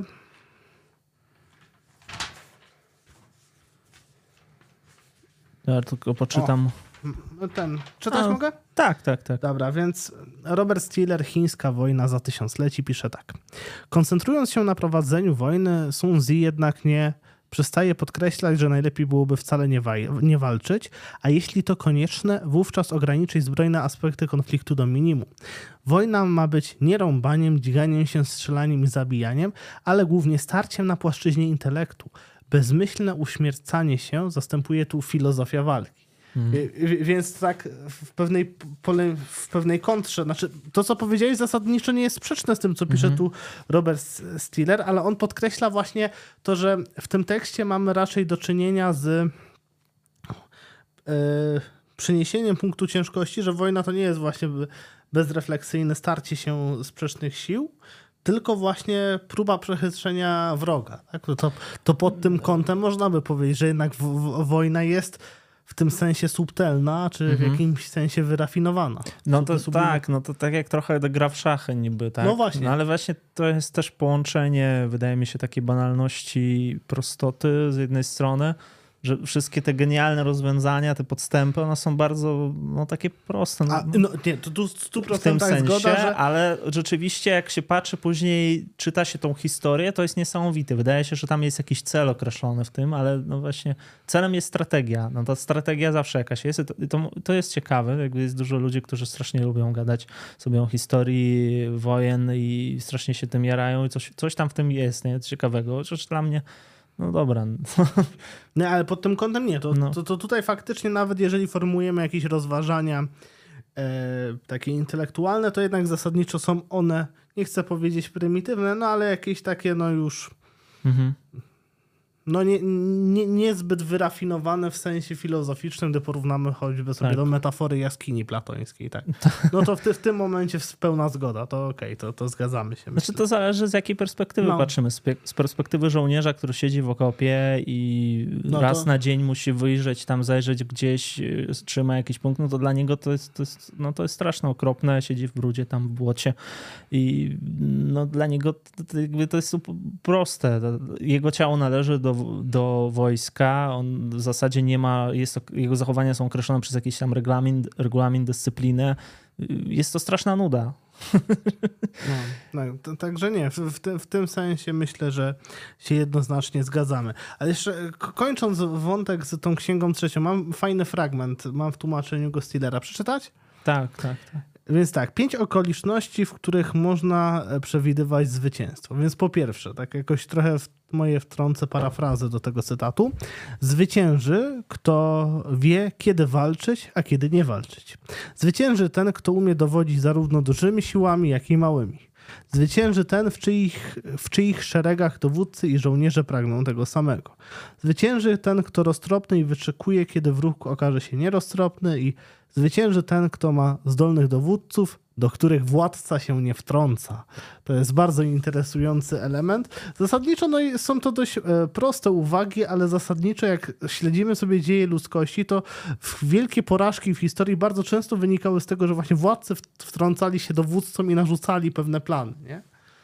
No właśnie, ja nie wiem, czy tak nie jest do końca że, że, to, że to często ty władcy każą wojsku, raczej jest, że ten, ten władca jest, no tak jak tam w Rosji czy w Ukrainie, no to, to jest wierzchni do, głównodowodzący. W Polsce chyba też jest tak, że Duda jest jednocześnie Zwierzchnikiem sił zbrojnych. Tak, no? zwierzchnikiem tak, sił, sił zbrojnych, dokładnie. I to, I to oni jakby wydają ten główny rozkaz, tak? Czy pozwolenie na, na, na użycie tam jakichś środków wojennych i tak dalej. No tutaj... No i, i w zasadzie tak no, nam mówi tutaj Sunzi, że to, to jest błędne, tak? Że że, że, gdy władca ma za dużo do powiedzenia, no to robią się problemy. No tak? ale z, z, drugiej strony on mówi tam, że, że jednocześnie jakby trzeba doceniać tych generałów, żeby ten władca doceniał tych generałów, którzy są zdolni, żeby nie mieszał się w ich sprawę, ale jak jest niezdolny, jakby z tego wynikałoby, że jeśli jest niezdolny, to, to może się mieszać. Tak, no, ale mimo wszystko mamy tutaj wyeksponowaną autonomię, jakby można by powiedzieć, instytucji wojskowych. Tak, tak? tak. Czyli autonomię wojska i generałowie powinni podejmować decyzje, a nie arbitralnie jacyś politycy, którzy rządzą, tak? No tak to brzmi w takiej idealnej teorii, ale w życiu chyba. No chyba, właśnie, ale teraz, jak sobie no. prześledzimy różne sytuacje, to bardzo często. No nie wiem, na przykład teraz w, w Ukrainie tak jest wielki spór między Zełańskim i Załużnym, tak? No niby tak, tak no. się mówi. Ja ten... bliżej trochę, no. Tak, no to, to jest na przykład ciekawe, tak? No bo ponoć Załużny nie chciał tej kontrofensywy, a ona była tak inicjowana niejako znaczy, prze, nie, no, tam... prze, prze, przez Załęskiego jego ekipę i, i został, wymu, wymusili tą z jednej strony kontrofensywę, a z drugiej strony też mówi się, że, że rządzący z NATO, tak? Znaczy siły natowskie, bo to jednak dali dużo sprzętu, więc oni też wywierali presję. Żeby Tam dużo, dużo mówili, że raz, że niby nie chciał, e, że, że jakby Jermak, Zeleński poganiali cały czas niby a wojsko do tego, żeby oni już rozpoczynali tą kontrofensywę. Założony mówił, że niby potrzebujemy jeszcze czasu. Podobnie było z Hersoniem wcześniej, że to jakby ta, ta administracja cywilna po, po, poganiała. Później było mówione o tym, że to niby wojnę w ogóle z, w jakiś sposób tam przyjechał ten, jak on się nazywa, Boris Johnson i on, i, i że on powiedział, że walczymy tam dalej, że, że, nie będzie żadnych porozumień. Później oni mówili, że to o, o, co innego chodziło. No to jest sprawa ciemna dość, jeszcze nierozstrzygnięta. Na pewno wiemy, że były takie przypadki, kiedy na przykład tam był ten artykuł taki z Times dość głośny, gdzie mówiono, że mm, Zeleński chyba chciał czy władze chciały jakby, żeby ukraińskie wojsko weszło na Chorliwkę w, Donie, w donieckim obwodzie, żeby atakowali Chorliwkę. To, to, to jest na wschodzie, e, tam w stronę Doniecka ta Chorliwka się znajduje. No i, i że to polecenie nie, nie, zostało wykonane, bo wojskowi uznali, że jednak nie i stawili się, jakby nie, nie, nikt nie atakował tej Chorliwki. No, no, no, no jest tam dużo takich rozważań, nie zawsze tak jest. W każdym razie trochę to ma sens, a trochę też y, jest dużo wyjątków z tej, z tej reguły, że, mm, Także... że nie mogą się mieszać. Także mogą się mieszać. Także mogą się mieszać. Dobrze. E, więc tak już zmierzając do konkluzji z tej księgi. Ale dziękuję, że opisałeś tą sytuację. To jest bardzo ciekawe. A jak piszę, tak podsumowując tą księgę trzecią, dlatego powiadam, znaj wroga i siebie, a choćbyś stoczył sto bitw, nic ci nie grozi. Kiedy nie znasz wroga, a siebie znasz, Masz szansę raz wygrać, a raz przegrać. Kiedy nie znasz ani wroga, ani siebie, pewne jest, że każda bitwa okaże się dla ciebie groźna. Tak, czyli można to jeszcze przeformułować, jeśli znasz wroga i znasz siebie, to wygrywasz na pewno, czy tak większe, to zwię dużo zwiększa szanse zwycięstwa. E, kiedy e, znasz siebie, ale nie znasz wroga, albo na odwrót znasz wroga, ale nie znasz siebie, to będziesz wygrywał i przegrał 50 na 50, a kto nie zna ani siebie, ani wroga, to zawsze po prostu odnosi klęski, czy ponosi klęski. Jak tam jest też w zasadzie tak. kwestia tłumaczenia. Tak. Więc idziemy dalej. Księga czwarta u mnie jest uformowanie, forma, kształt czy też struktura. Rozmieszczenie wojsk. Ale struktura po prostu struktura? Znaczy, to w przypisie Stiller podaje, że to może być rozumiane również jako struktura. Bo chodzi o wojsko, tak? Struktura wojska, uformowanie wojska, mm, tak? To, no, chyba tak, mhm. no. No pytanie, bo może tutaj mamy możliwości jakiegoś, nie, no chyba, e, jakichś biznesowych interpretacji, to no, można popłynąć, ale ja, ja, ja, umywam ręce w tym kontekście. Tak. W każdym razie tak, e, ja, no ja mam dwa aforyzmy z tego fragmentu. Po pierwsze, obrona niezwyciężoność zapewnia, tym zaś, co zwycięstwo przynosi atak.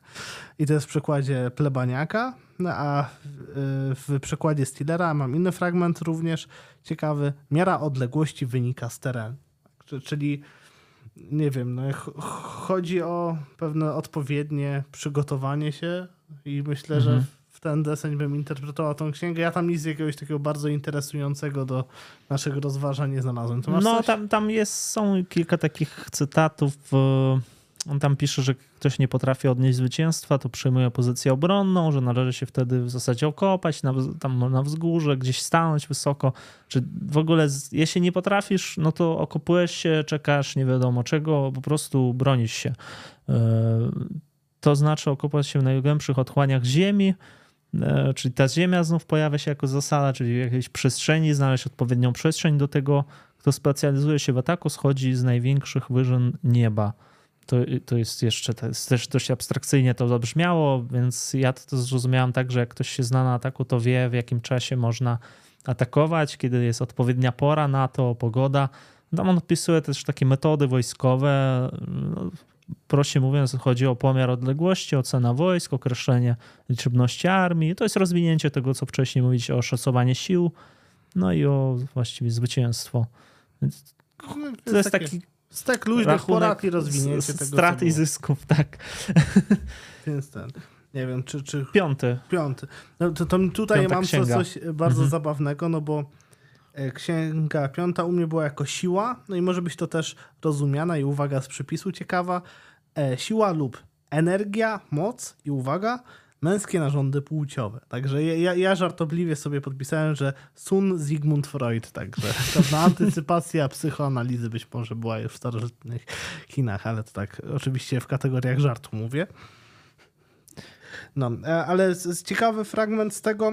Porządek od nieporządku różni się organizacją, odwaga od tchórzostwa różni się rozmachem w działaniu, siła i słabość różnią się uformowaniem. I to jest dla mnie bardzo ciekawy fragment pod tym kątem, bo bardzo często jak czyta się starożytnych, zwraca się uwagę na jakiś taki aspekt czegoś, co jest dziedziczone, że człowiek nie ma na coś wpływu, a tutaj bardzo jednoznacznie jest podkreślony fragment, gdzie jest taka wyraźna sugestia, że siła wynika z organizacji, z uformowania, z przygotowania, strategii, planu, działania.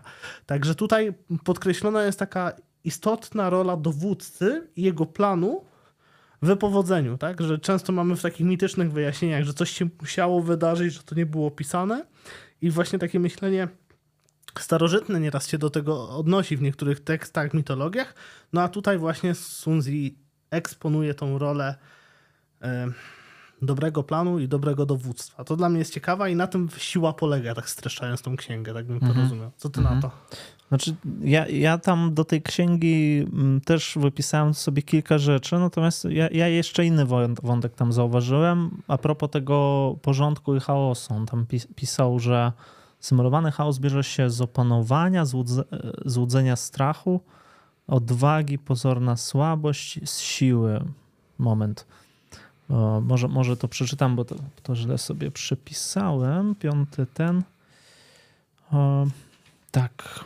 Symulowany chaos bierze się z opanowania, złudzenie strachu z odwagi, pozorna słabość z siły, porządek lub nieporządek to tylko kwestia liczb. Odwaga i strach to tylko kwestia rozmieszczenia wojsk. No, to, to jest ciekawe, że on tutaj zaleca jakieś takie no właśnie, symulowany chaos bierze się z opanowania, czyli zaleca symulowany chaos, który udaje, który jest tak naprawdę porządkiem, e, ale jednocześnie jeszcze pisze, że złudzenie strachu bierze się z odwagi, pozorna słabość z siły. Mm, No, no czyli to, chodzi to o to... wprowadzenie wroga w błąd. Udaje, że tak. jesteś słaby, bo mógł go zaskoczyć. To jest to, co powtarzało się też, tylko jeszcze inne jakby odsłona tego. No, porządek lub nieporządek to tylko kwestia liczb. No to, to jest, nie, nie wiem, jak, co to oznacza, czy porządek lub nieporządek, to kwestia liczb.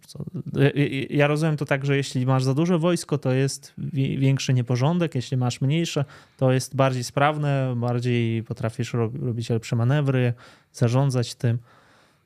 Odwaga i strach to tylko kwestia rozmieszczenia wojsk. No to, to też ma sens, nie? Jak mieszczą cię. No dobra, no to są znaczy, takie trochę banały nawet. No ja z tymi liczbami na przykład nie będę wnikał, ale bo, przepraszam, zaśmiałem się, bo tutaj pojawiło się pytanie, to czy warto uczyć się chińskiego, czy nie?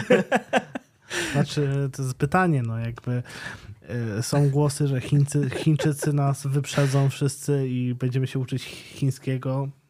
Można zaczynać. Kto wie, tak? Mark Zuckerberg już się nauczył kiedyś. Chciał po prostu Facebook wprowadzić do Chin i się nauczył. E, warto próbować, aczkolwiek szkoda czasu.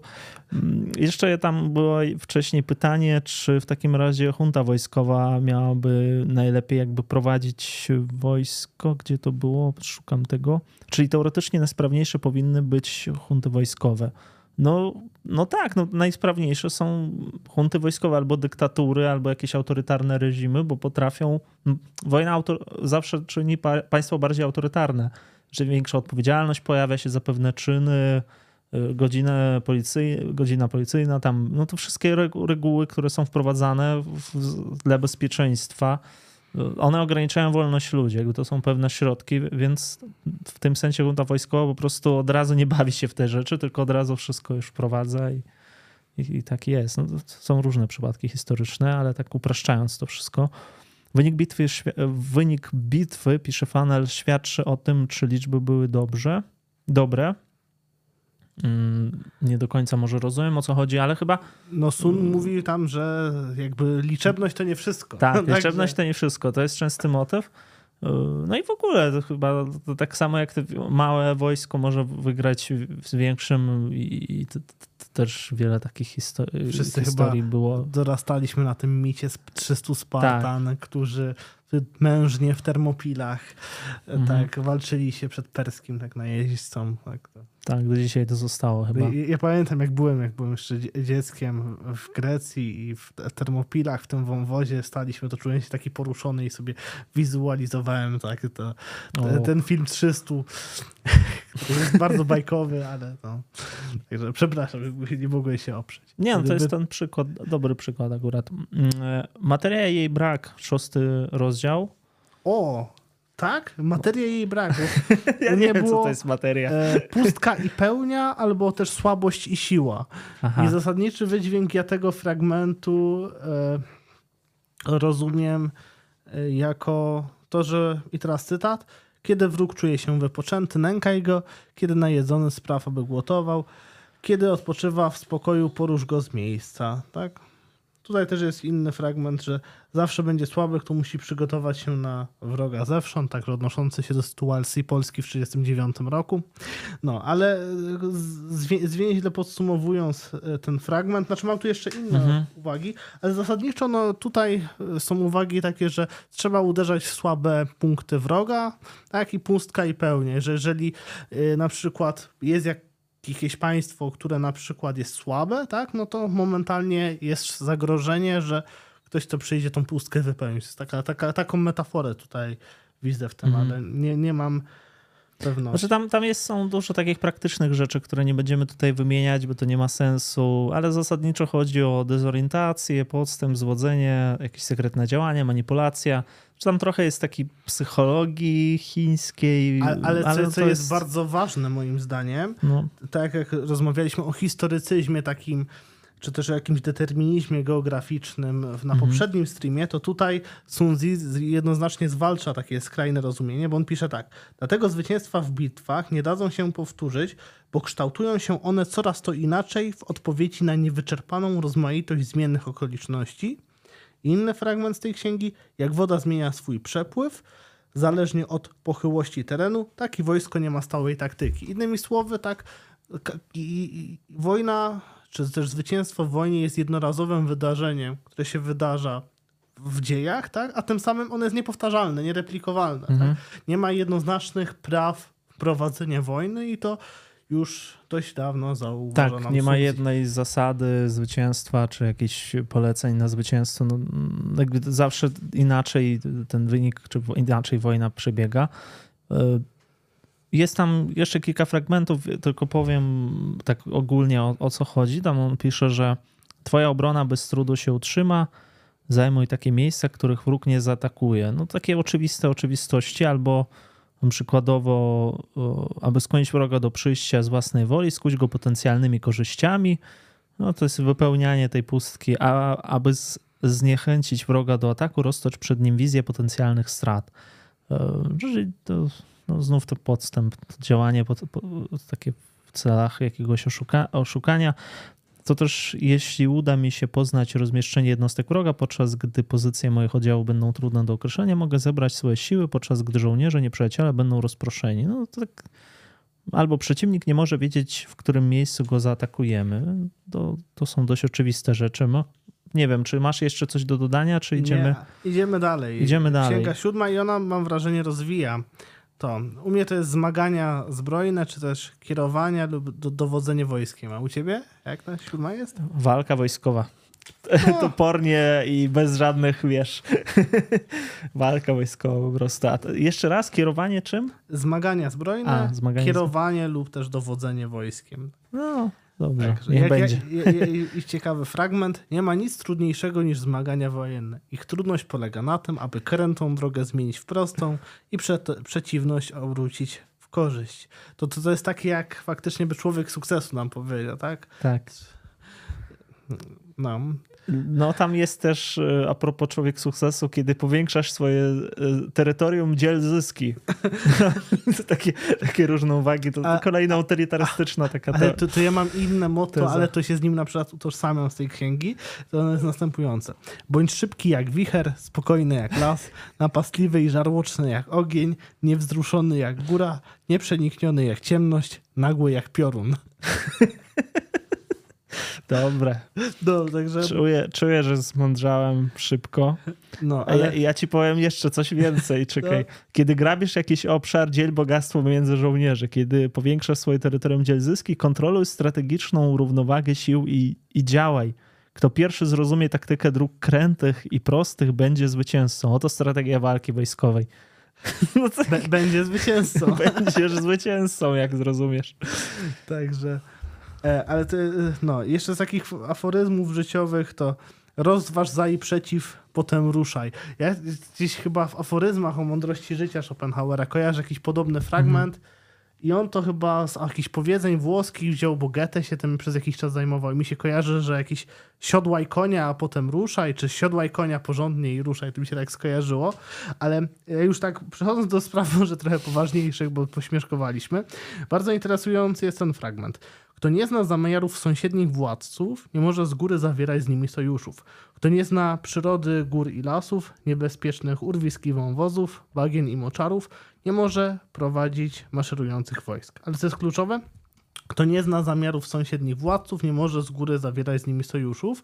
I teraz to jest kluczowe. Bardzo często się na przykład mówi, nie, że przecież e, dlaczego Amerykanie tak mało broni dali e, Ukraińcom, tak? No przecież by dali więcej, to by zaraz pozamiataliby tych Rosjan i byłby spokój. Ale teraz co jest kluczowe? Jak patrzy się na to w Waszyngtonie? No Amerykanie raczej po pierwsze nie chcą ryzykować wojny nuklearnej z Rosją, tak? Więc starają się tak wspierać Ukraińców, aby ci e, no, nie no mieli tak, postaw. To, to jest taktyka, czy strategia nie wygranej, tylko to powstrzymania Rosji, czy osłabienie, jak oni tam sami mówili. Mm, ale, ale co, co, jest właśnie w tym kontekście ciekawe, bo popatrz, jakby, bo my, my, w Polsce na przykład i w ogóle w wschodniej Europie, to dla nas świat piękny to jest taki, jak Rosja nie istnieje, tak? No bo to, to, to mamy taką przestrzeń, by oddychać. To Żeromski na przykład w w przedwiośniu pod koniec, tak? Cezary Baryka mówi, że tak, że tu jest duszno w Polsce. A jak, a jak Rosja jest słaba, to nam się tu w Polsce dobrze oddycha, tak? Odnosząc się do tej metaforyki.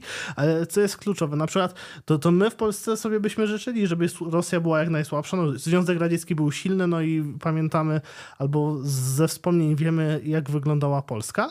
No a teraz sytuacja jest tak, no z kolei Amerykanie nie myślą o świecie bez Rosji, bo dla nich Rosja stabilizuje pewien obszar świata, no bo słaba Rosja to silniejsze Chiny z jednej strony, tak? a z drugiej strony no jednak w, w, w Amerykanie wolą, żeby te wszystkie arsenały nuklearne były zarządzane przez powiedzmy to kilku despotów z Kremla, a nie żeby ludzi pokroju Prigorzyna się tam namnożyło i żeby oni mieli między sobą tworzyć, toczyć pewne lokalne konflikty. Tak? Także i teraz w kontekście zawierania sojuszów kluczowe jest to zrozumieć, jakie mają intencje, tak? No bo jeżeli się negocjuje z kimkolwiek, cokolwiek w stosunkach międzynarodowych, no to trzeba wiedzieć, jaka jest perspektywa w danym kraju. I myślę, że to, to jest może truizm, co tutaj jest w tej księdze, ale zasadniczo, jak się czasem przyglądam polityce międzynarodowej albo tym, co mówią politycy, no to zastanawiam się, czy im się nie przydało przeczytać tą książeczkę. To bym mo, mo, mo, może ten. Ta, ta, ta, ja, ja, myślę, że każdy ją gdzieś tam czytał. To nie jest jakieś, powiedzmy sobie szczerze, największe dzieło tak, ludzkiej ale, myśli. Ale, tak, tak. Moja puenta jest tylko taka, no. że trzeba rozumieć to, że jeżeli, że ktoś może mieć inne, inną perspektywę niż ty, szczególnie jeśli to dotyczy stosunków międzynarodowych, czy też zawierania sojuszy, tak? Że tak. W, w czyimś, bo nie wszyscy myślą o, o Rosji, tak jak na przykład my w Polsce chcieliśmy, żeby, żeby Rosja była jak najsłabsza. To trzeba zdać no, sobie z tego Ukraina sprawę, uważa, że czy w ukraińskich mediach dominuje taka interpretacja, że to tam na zachodzie nie wiedzą jaka jest Rosja, a my tu bliżej jakby jesteśmy, to my lepiej wiemy. To podobnie Polska chyba też myśli, że my lepiej wiemy jaka jest Rosja niż oni. Gdyby oni wiedzieli jaka jest Rosja, to oni by dali więcej broni, w Ukrainie też jest taka opinia, że, no, że to jest tylko szantaż, że to, to, to, to tam tej broni nie użyje, rakiety tam trochę nie polecą, że w zasadzie no, daj, pozwólmy najlepiej wygrać jakby tą wojnę. No, no, ale wiesz, mimo wszystko... Nikt się nie liczy z tymi tezami i dlatego strzelają na Krym i do innych miast i już nie obchodzi ich to znaczy, za bardzo. Ale nie, no to wiadomo, że broń tak. jądrowa jest, żeby straszyć i wiadomo, że Rosjanie tak. raczej blefują, ale co jest kluczowe, Spójrz sobie na kulturę francuską, tak? W poszukiwaniu straconego czasu. Marcel Proust ogromne fragmenty dotyczące twórczości Dostojewskiego. Tak, Sartre napisał książkę o Dostojewskim, jeśli mm -hmm. dobrze no, kojarzę. dużo się No i patrz, ta Rosja, tak? Bo, my, bo, bo, się mówi, tak? Że my tu na wschodzie wiemy, jaka jest Rosja, a ci na zachodzie nie wiedzą. Ale oni widzą inną Rosję, tak. czyli to, dla nich Rosja to jest Dostojewski i tani gaz, tak? tak. Przecież wszędzie ciągle słyszymy, mnie zawsze krew zależy, że jest konieczność współpracy z Rosją. No, cały czas jak się przegląda przegląda media, to takie głosy są co to w różnych instytucjach. No i nas na wschodzie krew zalewa, tak? No ale na zachodzie się zupełnie inaczej myśli no, Albo w kontekście kultury, albo w kontekście biznesu, takiego bez żadnych tam zobowiązań, tak, czy no. coś takiego. E, to ma swój termin, zapomniałem. Tam jeszcze jest fragment w tym samym e, rozdziale o tym, że ja tu przeczytam, że on tam odnosi się mm, nie wiem w sumie do czego, w Hun Cheng napisane ponieważ nie słyszą się nawzajem, mają bęby i gongi, ponieważ nie widzą się nawzajem, mają flagi i proporce. Bębny, gongi, flagi i proporce służą sprawnej komunikacji, gdy ludzie są zjednoczeni, odważnie nie rzucają się sami do boju, a bojaźliwi nie wycofują się jako jedyni oto metoda wykorzystania dużych sił zbrojnych. Ja to zrozumiałem jako, no w czasach, wiadomo, nie było tego, ale wojna informacyjna. Może to jest mocna inna interpretacja, ale chodzi o to, że ta wojna informacyjna sprawia to, że istnieje jakaś taka wizja wspólnego zwycięstwa, wyższości, lepszości. E, też nie widzą się nawzajem, mają flagi właśnie i tak dalej. Sprawia, sprawia to, jakby on tam pisze, sprawną komunikację między sobą. Że ta sprawna komunikacja polega na tym, że jest e, wojna e, informacyjna i chodzi o to, żeby ta, ten komunikat był taki sam wszędzie. I na początku wojny rzeczywiście ukraińskie media, jedna telewizja dla wszystkich, jakby jest tam YouTube i YouTube w zasadzie to samo powtarzał tam pierwsze pięć miesięcy, później zaczęli się kłócić między sobą i tam trochę więcej tych różnych interpretacji pojawiło się, ale zasadniczo wszyscy co do zwycięstwa, to, to jakby chcą tego zwycięstwa albo chcą zakończenia wojny, no tych jest, którzy chcą zakończenia tam za dowolną cenę jest mniej rzeczywiście. No, to jest znaczy, taka tylko uwaga. Tam jeszcze jest o moralach. No. Tak, ale mnie się ta uwaga twoja na temat tego, że tutaj jest e, jakaś sugestia na temat wojny informacyjnej podoba, bo e, choćby jest inny fragment, Całej armii możesz odebrać ducha, a jej dowódcy możesz odebrać serce. Ale co jest kluczowe, tak? Ten duch armii może, tak, tak bym to rozumiał, tak?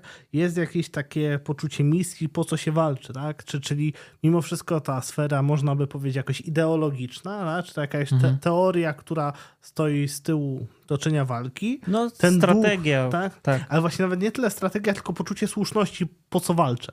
No to, to w zasadzie jest jakieś no, no i właśnie. No i tak, ta wojna informacyjna w, w tym kontekście odgrywa kluczową rolę. Nie? Mhm. No, no bo chodzi o pewnego ducha, który może być rozumiany, może to nadinterpretacja, będzie nie, no dobrze, tego, nie? Dobrze, w, dobrze. w ten sposób. No. Jeszcze a propos ducha, lubię ten fragment. Z rana duch jest rzeźki, w dzień wątleje, a pod wieczór myśli hi. zwracają się w stronę domu. To jest ten hi duch, tak? To, o to chodzi? A, nie wiem, nie, to tu tam nie, jest nie jakieś tak takie tak słowo hi, mnie to tak zostawili, ale generalnie chodzi o morale albo o ducha. Że jeszcze nie, no tam hi ducha, jako ducha tłumaczy go. Y, rzeczywiście jest tam taki termin, ja nawet sobie osobno zrobiłem taki mm, przypis, że jest to istotny element, to chi chińskie jest to istotny element w budowaniu dyscypliny i sprawnej organizacji. Właśnie jest tym, tym duch, duchem. Żołnierze walczą lepiej, gdy zabezpiecza się ich potrzeby. Wypoczynek, uzbrojenie, przedłużające się kompanie obniżają zapał. No to, co mówiliśmy wcześniej, zadaniem dowódcy jest budowanie odpowiedniego nastawienia ludzi, oddanie i zaangażowanie. Czyli chodzi o takie podkręcanie, utrzymanie tych morali na, na, na wysokim poziomie. Natomiast jak to się odbywa, no już różne sposoby, różne metody. Tutaj mówiliśmy między innymi o tych rozdawaniach medale, medale, nagrody, kary, to wszystko jakby ma jakoś tam bardziej kontynuować tą walkę, no albo właśnie, albo te media, propaganda, tak, podkręca trochę tą, ta wizja jakaś, no. coś takiego. Także zdecydowanie myślę, można to tak no. rozumieć. Nie wiem. Mm. Nasze tam jest jeszcze kilka fragmentów o tym, żeby nie atakować tych, co uciekają, nie goń tych, co uciekają, nie atakuj pobudzonych żołnierzy, no bo wtedy od razu tutaj odpowiedzą ci nie utrudniaj pokonanej armii drogi ucieczki. Kolejne takie humanitarne tezy, że w zasadzie nie można atakować wroga, gdy on tam ucieka, gdy stoi. Trochę jak to brzmi dość banalnie, ale chodzi o to, że nie atakować go tam jak on, on już się poddaje i ty go atakujesz, ty rozbijasz, bo może to przelać tam czarę goryczy, że, to, że, że wtedy oni, no nie wiem, co, co się wydarzy, tutaj można samemu jakby dopowiadać, dlaczego to jest. Znaczy, znów no ja, to jest, ja wiem, w kontekście utylitarnym ja bym to tak interpretował, że, że to, to tutaj wszystko ma się opłacać generalnie. Każda ta teza, ona gdzieś można dodawać zawsze, no bo po co w zasadzie, dlaczego nie? No. no dobra, to, to co dalej? No, to dziewięć... księga ósma, dziewięć zmiennych, jak u ciebie Dziewięć jest? zmiennych. Też, dobrze. Tak samo. Jeszcze, przepraszam, może pytania jeszcze. No, dawaj. A, A ja mogę jakoś dostać myszkę i to tak, przejechać sobie, czy tak, wyłączę tak. Możesz, możesz, możesz. Nie, możesz na spokojnie przejechać. Kółkiem, tak. Ło. E, Chyba znaczy, nie damy rady wszystkiego. Nie, no ja, ja to czytam wszystko na bieżąco. No, to tam bardziej więcej repliki jakieś, e, czy tylko komentarze ludzi, takie bez pytań. Skłócenie wroga też, no, chyba, te, chyba tak, zawsze mówiliśmy o tym wiele. Tam było też pytanie, atakowanie uciekających może w, w, pułapkę, w, w pułapkę wpędzają? No właśnie, no, no, no tutaj jest niedopowiedziane, no. O, o co chodzi? Albo w pułapkę wpędzają, albo żeby nie żeby nie było tej pamięci o tych zniszczonych, no nie wiem właśnie co, o co dokładnie może chodzić, zachowanie wroga, no wiele razy to się powtarza w traktacie. Że ja to odbieram wszystko w takim kontekście utylitarystycznym, to znaczy to ma w jakiś sposób przyczynić się na to zwycięstwo, czy przełożyć na to zwycięstwo większe, bo oni mogą opowiedzieć z jednej strony, tutaj można się domyśleć, że oni tam powiedzą tamtym, jacy ten i tam ci stracą morale, bo tam ci już będą straceni i, i tak dalej. No, można tutaj sobie e, poteoretyzować. Jeśli chodzi o komentarze, ja nie potrafię się powstrzymać. Muszę tak. przeczytać. Jest pytanie. Immanuel Kant. No i nie, nie wiem, jak ma się Kant do sztuki wo wojennej, ale myślę, że my, my obaj tak Kanta lubimy jakoś, tak. że, że, że, to zawsze warto przywołać. Tak, po prostu Kant. Kant, tak. A, ale co ciekawe, są późna filozofia Kanta jest pod tym kątem ciekawa, to jakieś takie o wiecznym pokoju, tak? Jakieś tak. takie inicjatywy dotyczące istnienia pewnych mm, instytucji, które by miały jakoś działać na rzecz pokoju. Że jest... Kant pisał o wojnie, że ona w zasadzie tak jakby trochę z natury człowieka wynika, a z drugiej strony on chciał właśnie przez tę swoją etykę imperaty przez imperatyw kategoryczny e, stworzyć takie państwo, które zawrze wieczny pokój, federacja jakaś, żeby była, no to jest w zasadzie Unia Europejska. Tam się mówi, że ten jego projekt wiecznego pokoju to, to jest w zasadzie projekt Unii Europejskiej.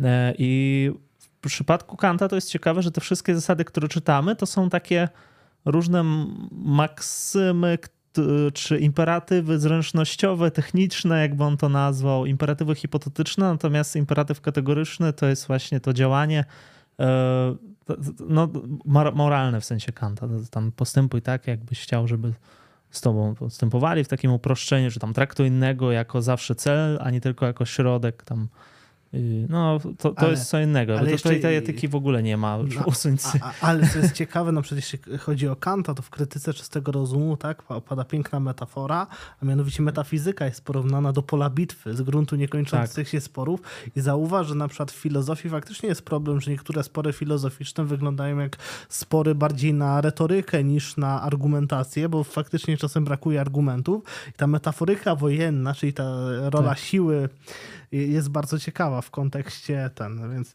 no ale to musiałem, nie, nie mogłem się powstrzymać, musiałem przeczytać Kant. No, jest taka książka Lakoffa, y, Metafory w naszym życiu. O, co, co, bardzo ciekawa rzecz, myślę, że omówimy ją kiedyś.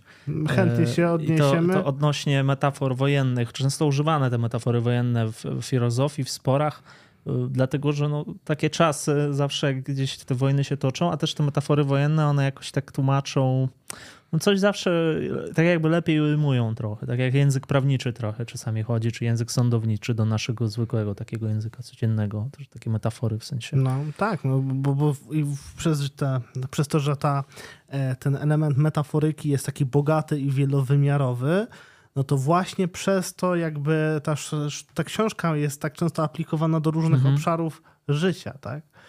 No, a jeśli chodzi o inne komentarze, tak? Bajka, która ma wpływ na politykę dzisiaj. Ja bym polemizował. Ja bym raczej powiedział, że tu nie tyle co sztuka wojenna ma wpływ na politykę, tylko to jest raczej utwór, który post factum, jeżeli mamy jakieś wydarzenie, jesteśmy w stanie je zrozumieć, bo sądzę, że strategia wojskowa jest pod tym kątem tak bardzo subtelna i wyrafinowana, że to, to są po prostu jest tak metafor. No, są, jest... są różne szkoły, tam całe dyskusje między nimi. Ja już bardziej bym się skłaniał, że ten Clausewitz ma więcej do powiedzenia, jeśli chodzi o współczesne wojny i tam Machiavellem jest bardziej jakby współczesnym Możemy myślicielem. Możemy się rzucić kiedyś na Clausewitza, ale to jest długie, a jakoś nie wiem. Nie, nie to, to, podarujemy to, sobie. może kiedyś Mo, tak. Mo, znaczy, może kiedyś, nie? nie? Zobaczymy. Jest książka, która powstała na interpretacji Clausewicza i Hegla w ogóle o apokalipsie. Tam interpretują Clausewicza właśnie w tych ja apokaliptycznych chyba... kategoriach René Girarda, Francuza. Takiego. Ja, ja, to muszę przeczytać, ale boję się, że jak tak. siądę teraz do tego, to doktoratu nie napiszę. Nie, nie, nie. Znaczy, ale, to, to, nie jest trudne, ale to... Ale co jest ciekawe. Dalej. A inny komentarz.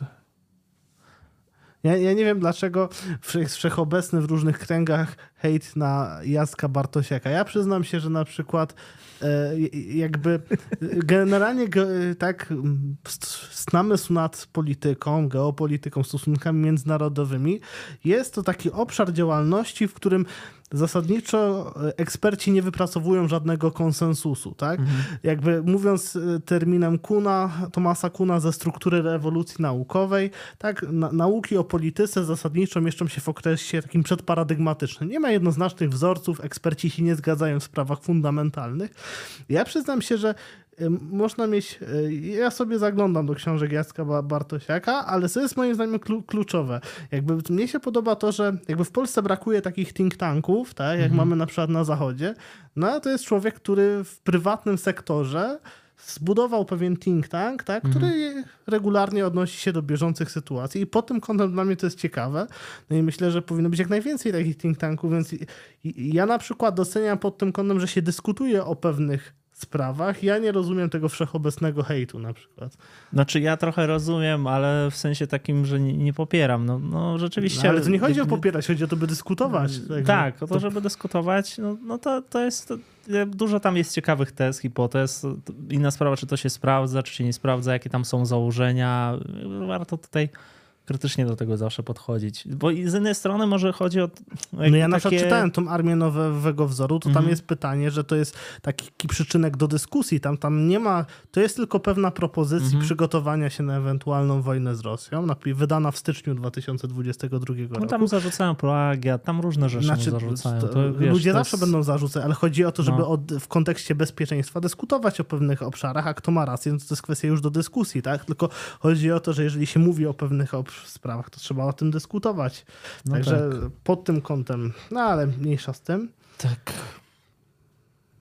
Nie wiem, strasznie dużo tych komentarzy. No tak zawsze jest, ale to jest, e, tak? to jest normalne. Nie, odpowiadajmy tylko na pytania. Wiesz co, ja bym przeszedł no, dalej. No, przejdźmy dalej, bo nie skończymy. Przejdźmy dalej, bo tam jeszcze jest kilka rzeczy. Może te, te najważniejsze jeszcze omówmy. Jakie uważasz? E, dziewięć dróg zmien, czy dziewięć zmiennych tam było. No, znaczy, ja, ja, to w ogóle, ja to nie chciałem pominąć no ale zobacz. No ja mogę to czytać. Tak? Znaczy, ale to, co ciebie tam za najbardziej zainspirowało, że tak powiem, są tam jakieś fragmenty, czy masz jakieś komentarze odnoszące się do tego? Znaczy wypisałem, że tutaj jest tych dziewięć, dziewięć zmiennych, tak więc możemy przeczytać. No tak? możemy przeczytać, jest tak. Ogólna zasada wojny jest taka, że dowódca otrzymuje od władcy polecenie, aby zgromadził wojska i zmobilizował ludność do walki. No i tak, nie obozuj na trudnym terenie, na ważnych pograniczach zawieraj sojusze, nie zatrzymuj się na terenie odciętym, teren zamknięty wymaga zaradności, na śmiercionośnym terenie trzeba walczyć. A to moja ulubiona. Bywają drogi, którymi iść nie należy. Bywają wojska, których nie należy atakować. Bywają miasta, których nie należy zdobywać. Aha. Bywają tereny, o których się nie należy bywają tereny, o które się nie należy ubiegać. Bywają przypadki, w których nie należy słuchać rozkazów władcy. O, proszę. Wódz dokładnie obyty ze korzyściami dziewięciu zmiennych umie posługiwać się wojskiem. Znaczy, to jest taka pokora w zasadzie wobec pewnych zasad i chodzi, wydaje mi się, o kontrolę emocji, czy takich wewnętrznych właśnie tych mm, nie wiem, no takich emocji, pobudek wewnętrznych, żeby, żeby trzymać się tych zasad i, i rozumieć, że no to pokora generalnie. Pokora wobec e, pewnych rzeczy, że jeśli nie możesz go zwalczyć, to odpuść sobie i idź dalej. Przepraszam, wiem, że to brzmi tak trochę no, taki no, no, suńcu, no, co, co tutaj wiele mówić. Tam jeszcze dalej jest, ten, kto jest gotów na śmierć, może zostać zabity. O, ale to, bo to jest pięć niebezpiecznych wa wad u wodza. Tak, Mnie tak. to jest tak, jeśli uporczywie wzywa śmierć, mogą go zabić. Aha. Jeśli nade wszystko boi się o własne życie, może dostać się do niewoli. Jeśli porywczy, da się podpuścić. Jeśli zbyt honorowy, można go pohańbić. Jeśli zbyt się troszczy o swoich ludzi, łatwo go niepokoić i dręczyć. Te pięć to poważne braki u wodza w mhm. działaniach wojennych mogą spowodować nieszczęście. I jeszcze gdzieś... Czy, czy ja, ja, od razu się odniosę do tego, że mówi się o tym moście krymskim często, że to jest taka właśnie perełka w koronie Putina i to jest taki bardzo bolesne miejsce, które jest to miejsce siły, można powiedzieć, Putina, miejsce jego rankingów, które on zdobył tam w 2014 roku. Święte miejsce. Jest to miejsce generalnie, od którego się zaczyna ta nowa patologiczna, toksyczna historia Rosji. To jest właśnie ten most krymski, który oczywiście no, zaczyna się historia od aneksji Krymu i tam dalej jest ta kontynuacja cała, jakby Donbas i, te, i już do dnia dzisiejszego to trwa. E, więc to, to, jest, to jest miejsce jego siły. Jak to miejsce jest zniszczone, to Putin traci trochę na swoim rankingu, można powiedzieć, aczkolwiek no, zobaczymy, co będzie dalej. To coś przerwałem ci. Znaczy nie, zasadniczo przeczytałem... Bo to, to mi się tak skojarzyło z tymi fragmentami, że kto jest uczciwy, to można go zhańbić, no tam uczciwy nie jest, ale kto jest drażliwy i działa pochopnie, łatwo obrani. No można go obrazić zniszczeniem mostu. No. Znaczy, bo już w, następ- w dalszej księdze jest właśnie też a propos wodza, to możemy to przeczytać. Tak. Ja to sobie taką notatkę zrobiłem, że to jest wódz skarb, jak piszę. To jest o dziewiąty, tak? E, rozdział, czy to jest ten już sam? ci powiem, to już to- jest... To jest w dziesiątym. Okej, A- może być. No ale taki przeskok, jak pisze Sunzi, e, jeżeli wódz idąc naprzód nie szuka sławy, a odstępuje nie... Przepraszam, jeszcze raz od początku. Jeśli wódz idąc naprzód nie szuka sławy, a odstępując nie lęka się pewnej kary, lecz ma na celu wyłącznie obronę swego narodu i dobro władcy, jest skarbem dla państwa. Także, ta- także tu wszystko jest już chyba powiedziane na temat wodza i mo możemy za za zamknąć e, temat i możemy przejść do rozdziału dziewiątego Wojsko w marszu. Ty masz coś... Manewrowanie armią to się nazywa u mnie. Ja tam tylko zapisałem kilka rzeczy. O, Bo ja mam na przykład coś szekspirowskiego. A no Por dawaj. poruszające się drzewa to znak, że wróg się zbliża. U, tak? Dobrze, dobrze. Tak, no, ale też bardzo interesujące uwagi. Ptaki podrywające się do lotu to znak, że wróg czyha na ciebie w zasadce. Pierzchające we popłochu dzikie zwierzęta to znak, że wróg usiłuje cię zaskoczyć. No, ale to jest tak, nie, nie śmieszkując już interesujące cytaty, na wojnie przewaga nie wynika z samej liczebności, nie nacieraj zbyt pochopnie. I teraz dalej, staraj, staraj się skupiać własne siły, mieć jasne rozeznanie sytuacji wroga i pełne poparcie u swoich ludzi. To wystarczy.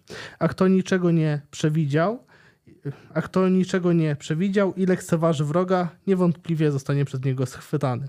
Ale mnie się podoba, to wystarczy, a co wystarczy? Skupić własne siły, mieć rozeznanie sytuacji wroga i pełne poparcie u swoich ludzi. To wystarczy.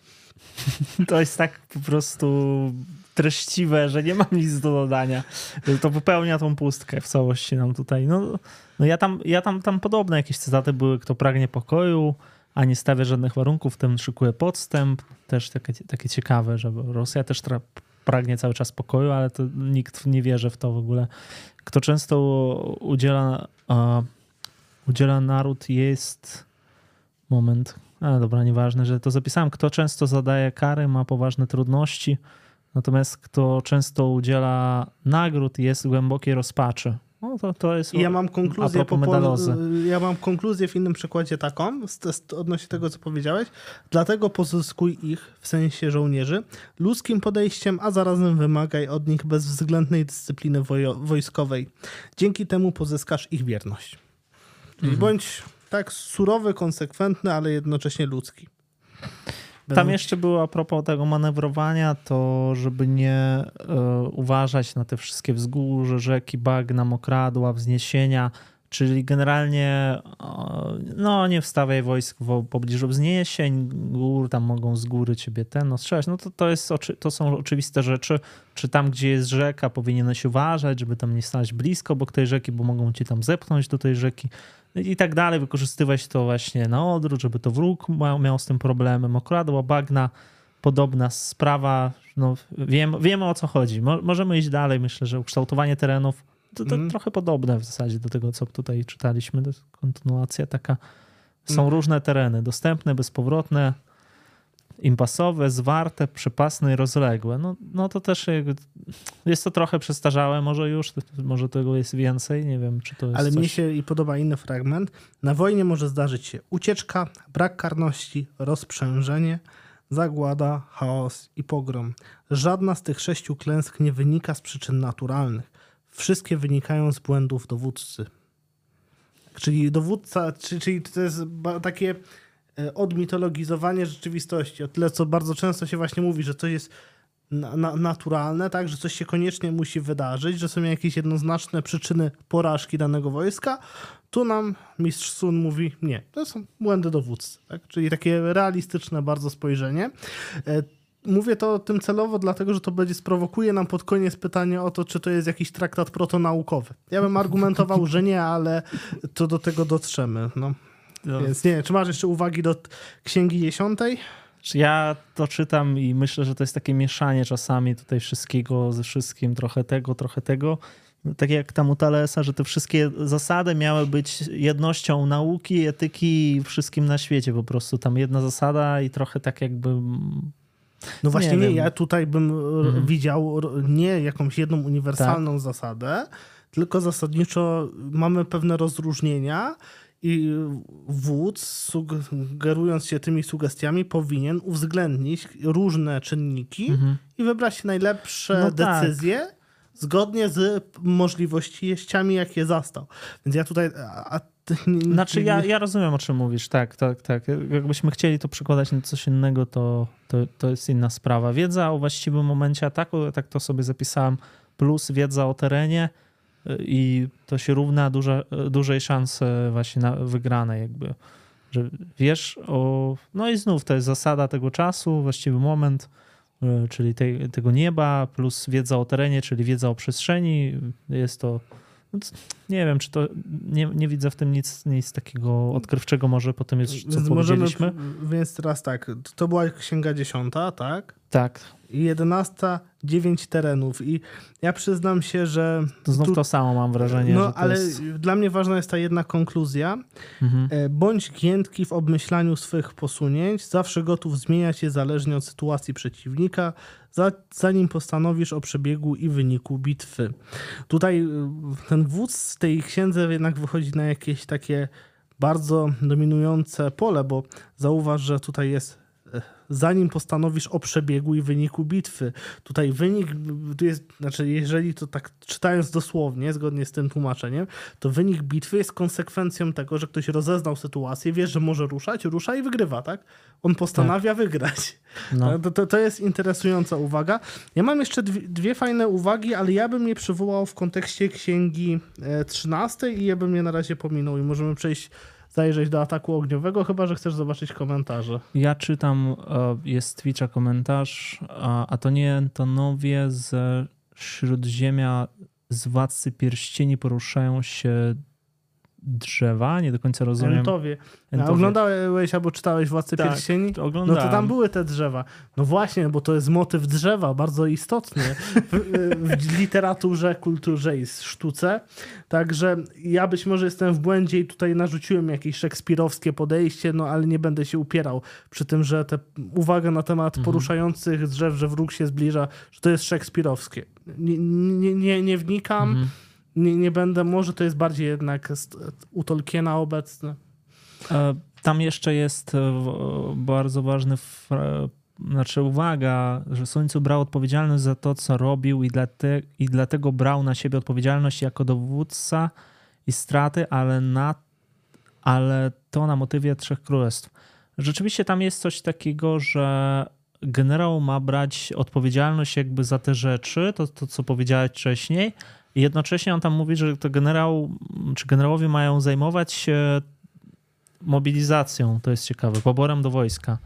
E, że to, że to leży w kwestii ich odpowiedzialności. No, dzisiaj y, widzimy tą dyskusję w Ukrainie, to tam mówią, że nie, że to władze y, właściwie mają się tym zajmować, a wojsko jest tylko jakby zamawia to do siebie, żeby ich nie obciążać za bardzo, że przecież oni nie będą biegać za tymi, którzy tam uciekają i tak dalej. Nie wiem, coś, coś jeszcze chciałeś powiedzieć? Znaczy nie, w tym kontekście mhm. nie. Możemy jeszcze umówić ten atak ogniowy, ale ja na przykład chciałbym w mhm. kontekście Księgi z 13. To co uważasz za... Tylko to sobie zajrzę sekundkę. Okej. Okay. Czy ja tam widzę tych z dziewięciu terenów, to tam było właśnie o tym generale, który ma się mhm. zajmować poborem. Stopień wkroczenia, wojska zmienia sytuację na terenie. No, Nagrody mają być nadzwyczajne. To było już o tych nagrodach. Więc tak, nie wiem, o inaczej. A ty księgę 12, no? E, jeszcze masz, no? z 11 księgi, to muszę to przeczytać. Rzucaj wojsko w beznadziejne sytuacje, a przetrwają. to jest, Ale to, bo to jest właśnie i teraz wywołałeś temat, o którym chciałem powiedzieć. Tak. Bo wiesz o co chodzi? E, jakby on tam mówi, zabroń gadać o wróżbach. I mnie się wydaje, że tutaj jest, to się łączy z tym, że w momencie, gdy e, wojskowi, tak, czy żołnierze nie będą wierzyć e, w pewne, nie wiem, aha, no tam było, e, że nie, nie można ich informować za bardzo też. Tak, tak. To be, jak nie będą wiedzieli, w jakiej są sytuacji, no to w tym momencie będą walczyć do śmierci że, że przetrwają w, w, tym sensie i czy to się jakoś nie łączy, ale ja o wróżbach to wrócimy do tego, a możemy przejść do 12. Ty masz jaką podpisać? Ja tam chciałem jeszcze komentarz przeczytać, że mięsne szturmy Rules, pisze Flanel, a przetrwają. No właśnie to jest takie wrzucaj beznadziejne sytuacje, że Rosjanie przeczytali tylko tą tezę i się nią kierują. Niech wkraczają na zgubne tereny. Ktoś tam pisał o polu minowym, że jak rzucą ich na pole minowe, to będą mieli zgubny teren niech wkraczają na zgubne tereny, a będą żyć. No właśnie, nie wiem, wiesz, jak no się ukraińska kontrofensywa zaczęła, to tam dużo ludzi nogi potraciło sobie w pierwszych dniach, niestety. Ale z której strony? Z Ukrainy, tak? Z Ukrainy, no, no, no to, ale to, to latem to się był, zaczęło. To był oni tam, spór, nie? Że... Tak, oni tam tak, no. tak trafili po prostu, dopiero gdy wojska poznają niebezpieczne tereny, potrafią przykuć porażkę w zwycięstwo. No poznali, ale za jaką cenę? No dobra. Więc tak, nie wiem, księga 12 jak u ciebie jest, bo u mnie atak ogniowy. Ataki ogniowe. Okej. Okay. Ja mam trzy cytaty. E, mhm. Jeśli państwo nie odniesie korzyści, nie ruszaj do walki. Jeśli nie jesteś pewien zwycięstwa, nie wyprowadzaj wojsk. Jeśli nie jesteś zagrożony, nie wszczynaj bitwy. Nie mam to nic do dodania. To, to, dalej. Władca nie może rozpętać wojny, bo się zezłościł. Wódz nie może rozpętać bitwy, bo się obraził. Ruszaj do walki i, i, tylko jeśli na tym skorzystasz, inaczej nie rób tego. Gniew ostygnie, obraza przejdzie, ale zniszczone państwo nie odrodzi się, a zabici nie wrócą do życia. Tak, to, to, to jest ważne, że, że w zasadzie nie można rozpoczynać walki czy wojny z, jakby na, na emocjach, na, opierając się na gniew, na chęć zemsty, tylko ma to być wszystko przemyślane. No tutaj rozpoczynać może tak samo w sensie obrony. Nie możesz jakby za, na zasadzie gniewu tworzyć całej polityki, bo to do niczego dobrego nie doprowadzi. Wszystko ma być oparte na korzyściach. Znów wracając do tego tematu, że to jest moim zdaniem to jest totalitarystyczny traktat po prostu. Znów, Wiesz, jeśli odnosisz z tego korzyści, to mm, okej. Okay. Jeśli nie odnosisz, to, no, no to nie ma sensu, to, to tylko tracisz. No, Ale w tym znaczy... kontekście zastanawiam się, bo jak rozumiesz utylitaryzm? Ja bym raczej powiedział pragmatyczne, bo w kontekście mhm. utylitaryzmu można mówić o różnych stopniach wyższej użyteczności, mhm. a pragmatyczne to po prostu robisz to, bo to jest użyteczne i ten... Aha, no dobra. No, no znaczy, ja znaczy, tak wiesz, pragmatyzm nie wyklucza utylitaryzmu, bo mhm. to są no tak. koncepcje, które między sobą mają no. wiele wspólnego. To zależy jak e... rozumiemy, to jasne. Tak, znaczy w takim bardziej potocznym sensie chodzi mi o to, że mm, na przykład w utylitaryzmie mamy tą zasadę, że, że, że mamy maksymalizować szczęście szczęście. I teraz ja bym to przeniósł, jakby to szczęście, to, no to jest zwycięstwo w zasadzie. Zwycięstwo jest szczęściem, więc w tym sensie jest to jakaś taka utylitarna znaczy, Dla mnie sztuka wojenna myśl. polega na tym właśnie, że robisz, tak, to znaczy te porady są mhm. po to, aby uzyskać korzyść, tak? No tak. Dobra, chciałem się jakoś odnieść, ale straciłem wątek, więc przepraszam. Tak. Nie, ten... Okej, okay. No i konkluzja, Tutaj... dlatego światły władca jest ostrożny, jeśli chodzi o wojnę, a dobry wódz nie działa pochopnie. Tak zachowuje się byt państwa i całość wojsk. Komentarze jeszcze mamy od no. Y, tutaj naszych widzów kochanych. Widzę, że ogląda nas 60 osób stale, albo licznik się zatrzymał. Też przypominam, że możecie nas jeszcze bardziej polajkować i możecie też wspierać nas donatami. A przeczytam komentarze. Wesoł pisze, no i tutaj myślę, że ta polityka zemsty Putina nie była przemyślanym posunięciem, więc zgodnie z tym rozdziałem popełnił błąd strategiczny. No, czy to była polityka zemsty? No, ale tak się propaganda mhm. rosyjska odwołuje, tak, że e, Putin się mści za no właśnie o, nie, oni mają jakąś tam wizję znaczy, niby, tylko ja ona jest pusta tak, całkowicie. To, nie, nie, ja, ja, słyszałem taką uwagę, tak, że to są sugestie dotyczące tego, że mniejszość e, rosyjska jest dyskryminowana mhm. przez tych ukraińskich nacjonalistów i tak to wykłada propaganda ta putinowska, ale tak. jakby ja bym odróżniał tak, tą propagandę putinowską od faktycznej strategii, no i zasadniczo no myślę, że jednak na Kremlu tam dość jednoznacznie jest przemyślana E, strategia wojskowa i tam nikt nie wszczyna wojny, bo się zdenerwował, znaczy... tylko w myśleniu tak, Rosjan, no. Ukraina, a także Polska i tak dalej, wschodnia Europa, to są pewne obszary, które mogą pełnić funkcję buforową. Tak? Na przykład w czasie Związku Radzieckiego były różne gry wojenne, które ilustrowały możliwą wojnę między, nuklearną między NATO i Związkiem Radzieckim, no i by, były takie interpretacje, że możliwe, że na przykład by Polska otrzymała e, no, w Polsce by uderzono. Nie? I te, takie były symulacje mhm. wojenne w czasie zimnej wojny. E, I co, co jest kluczowe? No w myśleniu Rosjan raczej e, Polska czy też Ukraina to są takie obszary, które powinny być buforowe, tak, żeby no Rosja tak, się mogła Lemitrow, takie jest pojęcie też. No tak, a, a, jakby nie sądzę, żeby Rosjanie faktycznie wszczynali wojnę, bo, bo, bo Władimir Staurano uderzył się w palec, się zdenerwował i wysłał wojska. No to tak nie działa raczej. No to tutaj ciężko sprowadzić do jednej zasady, że no tak, da się no, tam doszukać to... gniewu z różnych stron, ale to tylko nie, to nie tylko chodzi o gniew, o to, że tam, je, tam jest ta strategia na zasadzie ty, ruski mir, mamy się połączyć wszyscy, jedna wielka rodzina, jesteście naszymi braćmi, tylko że ona jest błędna. Jakby to, to, to jest problem tutaj. Że to, to, to, no. Tak, ale ja bym odróżnił tak, bo władca się ze złościł. No ja nie sądzę, żeby ta, mhm. ta jakby Federacja Rosyjska najechała Ukrainę w 2022 dlatego, że ktoś się zesłościł ktoś na Kremlu. No, no tak. A, a jak to było fenomenalne. Ja pamiętam, ja w radiu słuchałem. Yy, no, to, to było w lutym, tak? Pierwszy dzień, dzień, dzień wojny to wszyscy mówili, ciągle była jakaś taka hipoteza, że, że Putin ześwirował, tak? Te, tak, że tak, zwari- że ja, ja, ja nie wiem. ma umierać, że ma raka, dlatego to jest jego ostatni tam tydzień życia, różne A, takie ale dziwne to, rzeczy. To, to było fenomenalne, bo to był taki wielki szok y, w publicystyce w Polsce. No ja też byłem tak. trochę zdumiony mimo wszystko. No i ten, i wszyscy o tej hipotezie, że ktoś tam zwariował. No i właśnie myślę, że to jest takie naiwne wyobrażenie polityki. No i od lat, tak, zgodnie z tą sugestią, nikt nie, nie prowadzi wojen, bo się zdenerwował. Że tam znaczy, się stawiają mu różne diagnozy, to ma jakiś sens, natomiast to, to powiedzenie, że zwariował, tam to żadnej wiedzy tutaj nie wnosi. No, ale no, znaczy, ciężko. Bo ra raczej wyjaśniając rzeczach. genezę konfliktu, mówi się o tym, jak w myśleniu no. Rosjan, jakie znaczenie ma wschodnia tak. e Europa, tak? Czy... Znaczy to, to jest jakaś chora wersja geopolityki rosyjskiej, moim zdaniem. Ale co? No właśnie to, to na atak to jest wszystko związane. Jakby ta ideologia. No tak, tak, że, czy ten żeby brak mieć ideologii. obszar tak, buforowy, tak? Żeby, tak. No to tak jak najbardziej. Tak? No dobra, to, to. I teraz tak, e, nie wiem, to księgę 12 zamykamy, atak ogniowy, księga 13 u mnie jest szpiegostwo. szpiegostwo? Słuchaj. No? U mnie to jest. Czy zatrudnienie szpiegów. No a to samo. Mm. Także i co jest ważne, e, no ja nie systematycznie przeczytam. Mhm. Ze wszystkich na nagród najbardziej hojne są te, które wypłaca się szpiegom. Pośród wszystkich spraw nie ma bardziej tajnych niż te, które dotyczą szpiegostwa. I inny fragment tego, że się wiedza w czasu nie można uzyskać od duchów ani bóstw, ani ze podobieństwa do przeszłości, ani z gwiezdnych wyliczeń. Można to uzyskać tylko od ludzi, którzy znają sytuację wroga.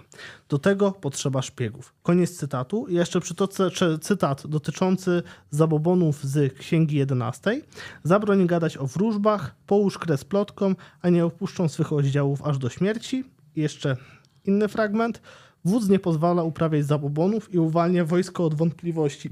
Dzięki temu aż do śmierci nie będzie groźby z góry przeznaczonych nieszczęść. To jest bardzo interesujące, tak? Czyli mamy jednoznaczne odrzucenie wszelkiego wróżbiarstwa, myślenia magicznego.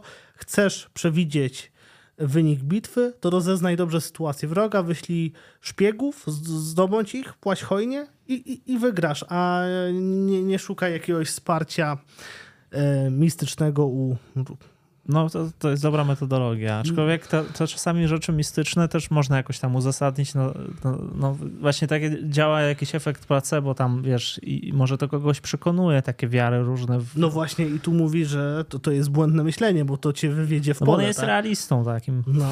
I teraz myślę, że to prowokuje pytanie, bo nie wiem, czy masz jakieś uwagi na temat tej księgi? E, wiesz, tam on wymienia różnych szpiegów, że tam są tacy, a tacy. Można je też wymienić. Tam jedna na przykład mnie zastanawiało to, że on wymienia na przykład szpiegów, którzy są do stracenia, czyli tacy śmiertelnicy, którzy są takim materiałem po prostu.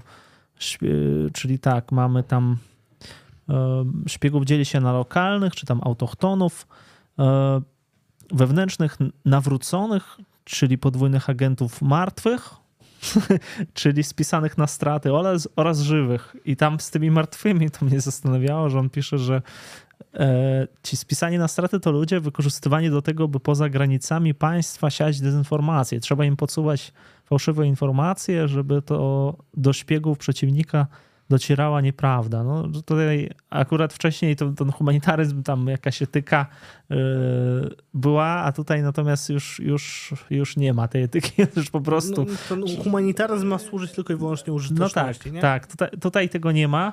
Yy, po prostu są, no, są ludzie, których od razu są użyteczni. To, to rzeczywiście to można nawet doszukać się w tej ukraińskiej wojnie. Tam spisany znaczy z takiej straty to nie, to nie chodzi o szpiegów, tylko na na przykład wysadzenie tego krymskiego mostu pierwszy przypadek. No przecież tam zginął ten koleś, który prowadził ten, ten busik chyba, czy co tam było, ciężarówkę. Napchali mu to tymi materiałami wybuchowymi, tam wysadziło wszystko. Ale zauważ, że osoba, tak, żołnierz typu kamikadze, bo nie wiem, nie, czy jest polski odpowiednik tego no. terminu, no jest czym innym niż szpieg, tak? To, to tak. odróżniemy. No, to to coś innego. tak? No tak. bo to są ludzie, którzy w, tak w stylu, odnosząc się do literatury romantycznej w stylu Winkerlida, tak? E, ja myślę, że tutaj chodzi dzisiaj o pożytecznych idiotów, którzy rozprzestrzeniają rosyjską propagandę. No to, Też, to no. może być rozumiane tak, ale... Tak, ale niekoniecznie muszą być e, tam ale od razu w kontekście tego utworu raczej bym rozumiał to, że chodzi o to, żeby mieć szpiegów i rozeznać sytuację wroga, mhm. a te zasianie dezinformacji, znaczy tam w tych uwagach na temat szpiegów faktycznie są takie sugestie, nie? Że, że trzeba na przykład... E, wprowadzać e, wroga w błąd za sprawą właśnie szpiegów, którym się podaje złe informacje. No to, to, to są ci na stracenie spisani. Tak, tak.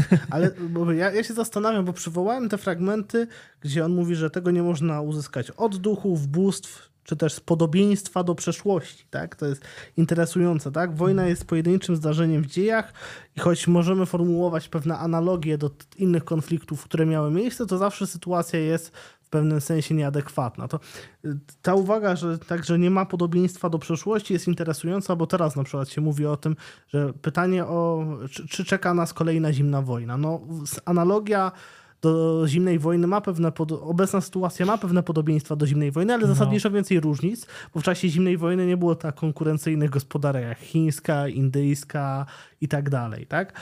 Ale co jest ważne dla mnie, bo tutaj jest taka sugestia dotycząca pewnego odmitologizowania rzeczywistości i to prowadzi do pytania, które mnie najbardziej zastanawia, czy ten traktat jest w jakimś sensie naukowy, protonaukowy, przednaukowy z jednej strony, a z drugiej strony, czy jest to utwór filozoficzny? Jak myślisz?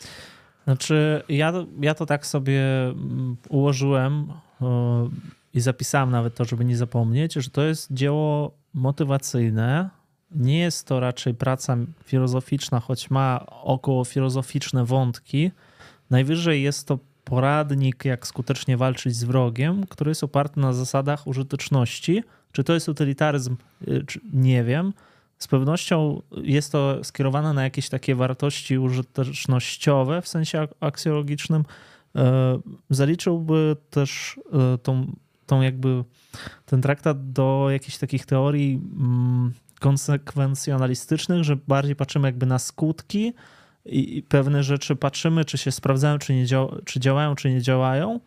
E, w tym sensie jest tam jakiś wymiar filozoficzny, chociaż ten traktat, e, no, tak jak już mówiłem, nie mówi o szczęściu, a mówi o zwycięstwie, więc jakby to wszystko jest sprowadzone do tego, że my koncentrujemy się na tym zwycięstwie, jak go osiągnąć, stosujemy te wszystkie zasady, jest ok. E, natomiast samo to dzieło ja bym oceniał tak, no w kontekście biznesu, czy marketingu, czy tam w innych sporcie, ja nie jestem pewien, że w biznesie czy marketingu da się w ogóle, czy to nie jest jakiś mit w ogóle, który wokół tego dzieła pojawił się, że jednak mało etyczne to jest. Biznes, kapitalizm tam i te sprawy, one są bardziej etyczne, przepraszam, że tego słowa może nadużywam, niż ta sztuka wojenna, no bo niektóre zasady pasują, ale no, niektóre tylko. No, Dla sportowców może to więcej ale przyniesie bardzo korzyści. trudno, wiesz, jakby bardzo tak. istotnym elementem różnych form współpracy jest właśnie pewna otwartość, szczególnie w, i transparentność w działaniu, szczególnie w naszym takim zachodnim świecie, można tak. by powiedzieć.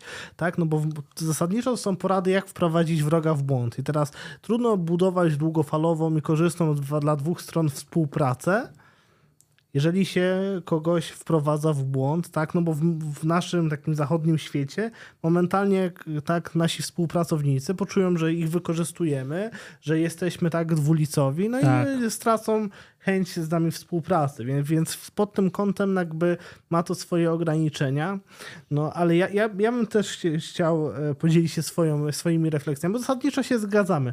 Ja bym powiedział, że jest to podręcznik, jak w sposób zwięzły, skuteczny działać jak zarządzać armią. E, faktycznie mamy tutaj do czynienia z realizmem, odrzuceniem wyjaśnień magicznych, czyli nie jest to utwór mitologiczny. Ale zasadniczo argumentowałbym, że to nie jest utwór stricte naukowy, bo sugestia, że tu jest jakiś taki zalążek... Ale ja nie wiem, czy ktoś mówi, że jest naukowy. Są, są, są takie sugestie ja bym to, to mhm. się odniósł w ten sposób, bo jeżeli mamy takie pozytywistyczne rozumienie nauki, to je, jest tak, takie myślenie, że nauka odkrywa fakty, mhm. a y, jakby... Y, nienaukowe myślenie metafizyczne polega, czy też e, mitologiczne, polega na formułowaniu odniesień do jakichś tam bytów abstrakcyjnych, nieistniejących, mitologicznych. No i zasadniczo w świetle tak rozumianego odróżnienia nauki od nienauki, to można tak myśleć, ale zasadniczo współcześnie w filozofii nauki raczej naukę, na naukę patrzy się na wytwór po pierwsze świata zachodniego, mhm. który ma pewien instytucjonalny charakter, tak?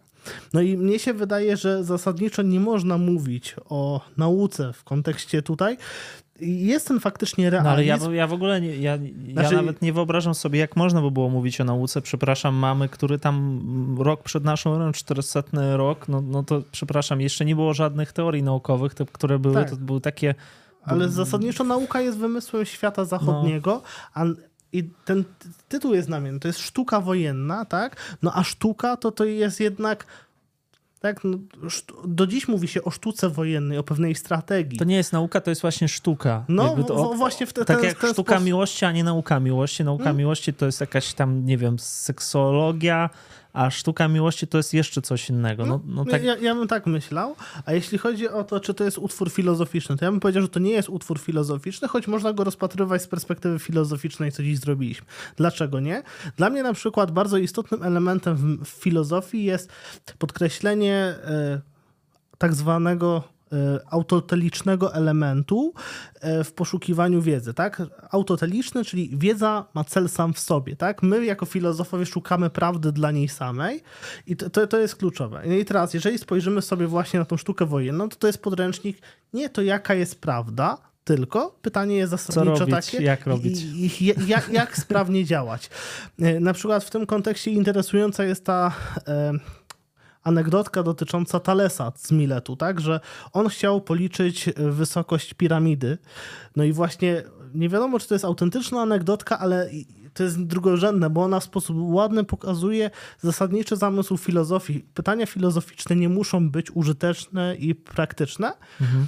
No i ja bym argumentował, że zasadniczo filozofia to to jest wymysł świata tak zwanego zachodniego, ale my możemy mówić o pewnych filozoficznych elementach e, tego utworu. Możemy rozpatrywać go w kategoriach filozoficznych, możemy pytać o strukturę ontologiczną świata, tak, w którym, e, który, pewną strukturę ontologiczną tego utworu, o pewne założenia ontologiczne mhm. i tak dalej.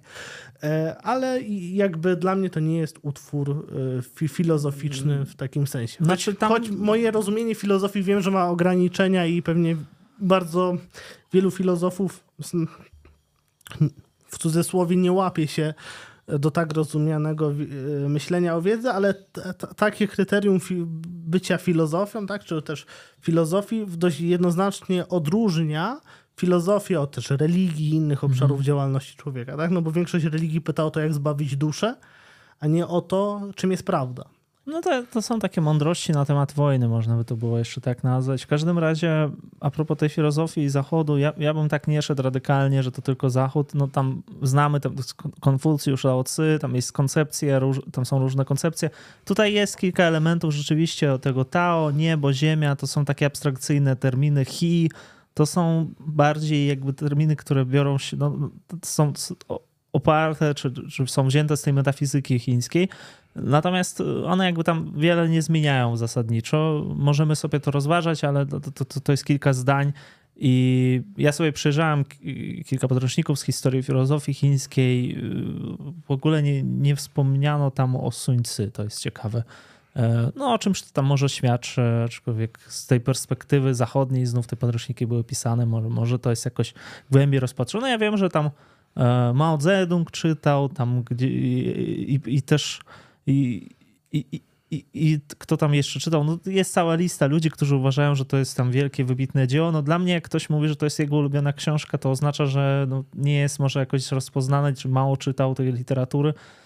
Podobnie Mm, jak, jak mówią o Małym Księciu, że to jest wielkie dzieło filozoficznie, filozoficzne, no to nie wiadomo tylko, kto do, odwołał się do, do, tego wielkiego dzieła filozoficznego, czy tam Heidegger, czy, czy Sartre czytał Małego Księcia.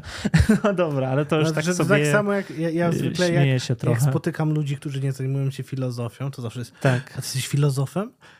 To Władysława Tatarkiewicza podręcznik Historia filozofii to taka Biblia twoja, nie? No, na znaczy, ale no bo to tak się mówi, no wiadomo, znaczy ja na przykład całkiem lubię podręcznik Tatarkiewicza mimo wszystko, choć on ma swoje liczne wady, jak każdy podręcznik z historii filozofii. No a mały książę, ja na przykład y, do mnie nie przemawia ta książka, ale z takich, y, z tego typu lektur ja uwielbiam Świat Zofii na przykład, nie wiem, mhm. czytałeś. No, co kojarzę, nie czytałem. No, ja, Przepiękna powieść, moja ulubiona. Jakby ja, ja obawiam się takich książek, czy mam takie wrażenie, że to, to, to jak szukamy takich książek, gdzie jeden cytat nam tłumaczy wszystko, to oznacza, że no, i można się zastanowić, czy tak jest. Jakby takie krótkie książki tak jak manifest komunistyczny jest czytany, czy tam często my mieliśmy taką. E, e, jakby ta książka, chodzi mi o to, że ona jest popularna, dlatego że ona jest też krótka zarazem. E, jest bardzo krótka, zwięzła. E, podobnie jak ten manifest komunistyczny, który kiedyś nam powiedzieli, przeczytajcie tam na egzamin, dali listę książek, pewne książki, wszyscy czytali manifest komunistyczny, bo on był najkrótszy, a nie dlatego, że chcieli być tam marksistami, no może ktoś tam chciał. Tak, ale na zaliczeniu tak, w, w filozofii, społecznej Społecznej, tak. A, a, wybrali a, najkrótsze. A, ty jakie książki wtedy No wybrałeś? właśnie manifest wybrałem, Platona i nie pamiętam, coś jeszcze wybrałem. A, to ja miałem inne kombo. Ja wybrałem sobie jedyny jego własność Maxa Stirnera z genealogii moralności e, niczego. A to jest krótkie akurat. I jeszcze jedną książkę miałem o, o Stirnerze. Autora niestety nie pamiętam, ale to było ciekawe, bo tam była, był namysł na związkiem chyba e, gdzieś tam tego ja u Fichtego Aha. z właśnie tym nihilizmem Stirnera. Ale nie, to tak pamiętam jak przez mgłę, bo to było na pierwszym roku studiów. I jeszcze jest pytanie o Machiavelli, ale co Machiavelli? No bo Machiavelli też napisał e, sztukę wojny, ale to on nie czytał, to jest coś innego.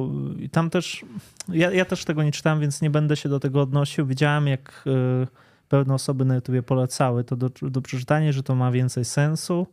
Nie będę się na, nie będę się na ten temat wypowiadał. Tam jest, było jeszcze... E, co tu jeszcze było? Jeszcze kilka komentarzy ciekawych. Fake newsy, zemsta Putlera, mięsne szturmy. Hmm, czytam, co pisaliście. Te podręczniki z poradami, jak prowadzić wojnę, były przeznaczone dla oficerów. Całkiem możliwe, że dla tych wyższą rangą, a na pewno nie dla szerszego, szeregowego żołnierza. Mhm. Znaczy, nie wiem, ale okej, okay. E, może tak być. Dalej. No i tutaj myślę, że tak, polityka zemsty to też pomijam. Most dźwignia ostateczna. Jeden tam komentarz mi, mi się spodobał, tylko nie mogę go teraz znaleźć. Traktat polityczny. Właśnie to jest ciekawe, że tam o polityce praktycznie nic nie ma. Tam on wspomina tylko o feudałach, którzy, którzy, którzy mogą się zbuntować, jeśli ta wojna się przeciąga. Mogą się sprzeciwić tobie, przeciwko twoim działaniom, więc z nimi też trzeba utrzymywać kontakt. No feudałowie to, to współcześnie byśmy powiedzieli, że to są jacyś oligarchowie, biznesmeni, jacyś elity tak zwane, które też są ważne, jakby od nich dużo zależy, mają wpływ na opinię publiczną, czy te media, znów ludzie, którzy mają dostęp do mediów, jakby dużo e, mają, odgrywają dużą rolę. Mm, tak. Nie wiem, czy znalazłeś coś tam, jakiś komentarz?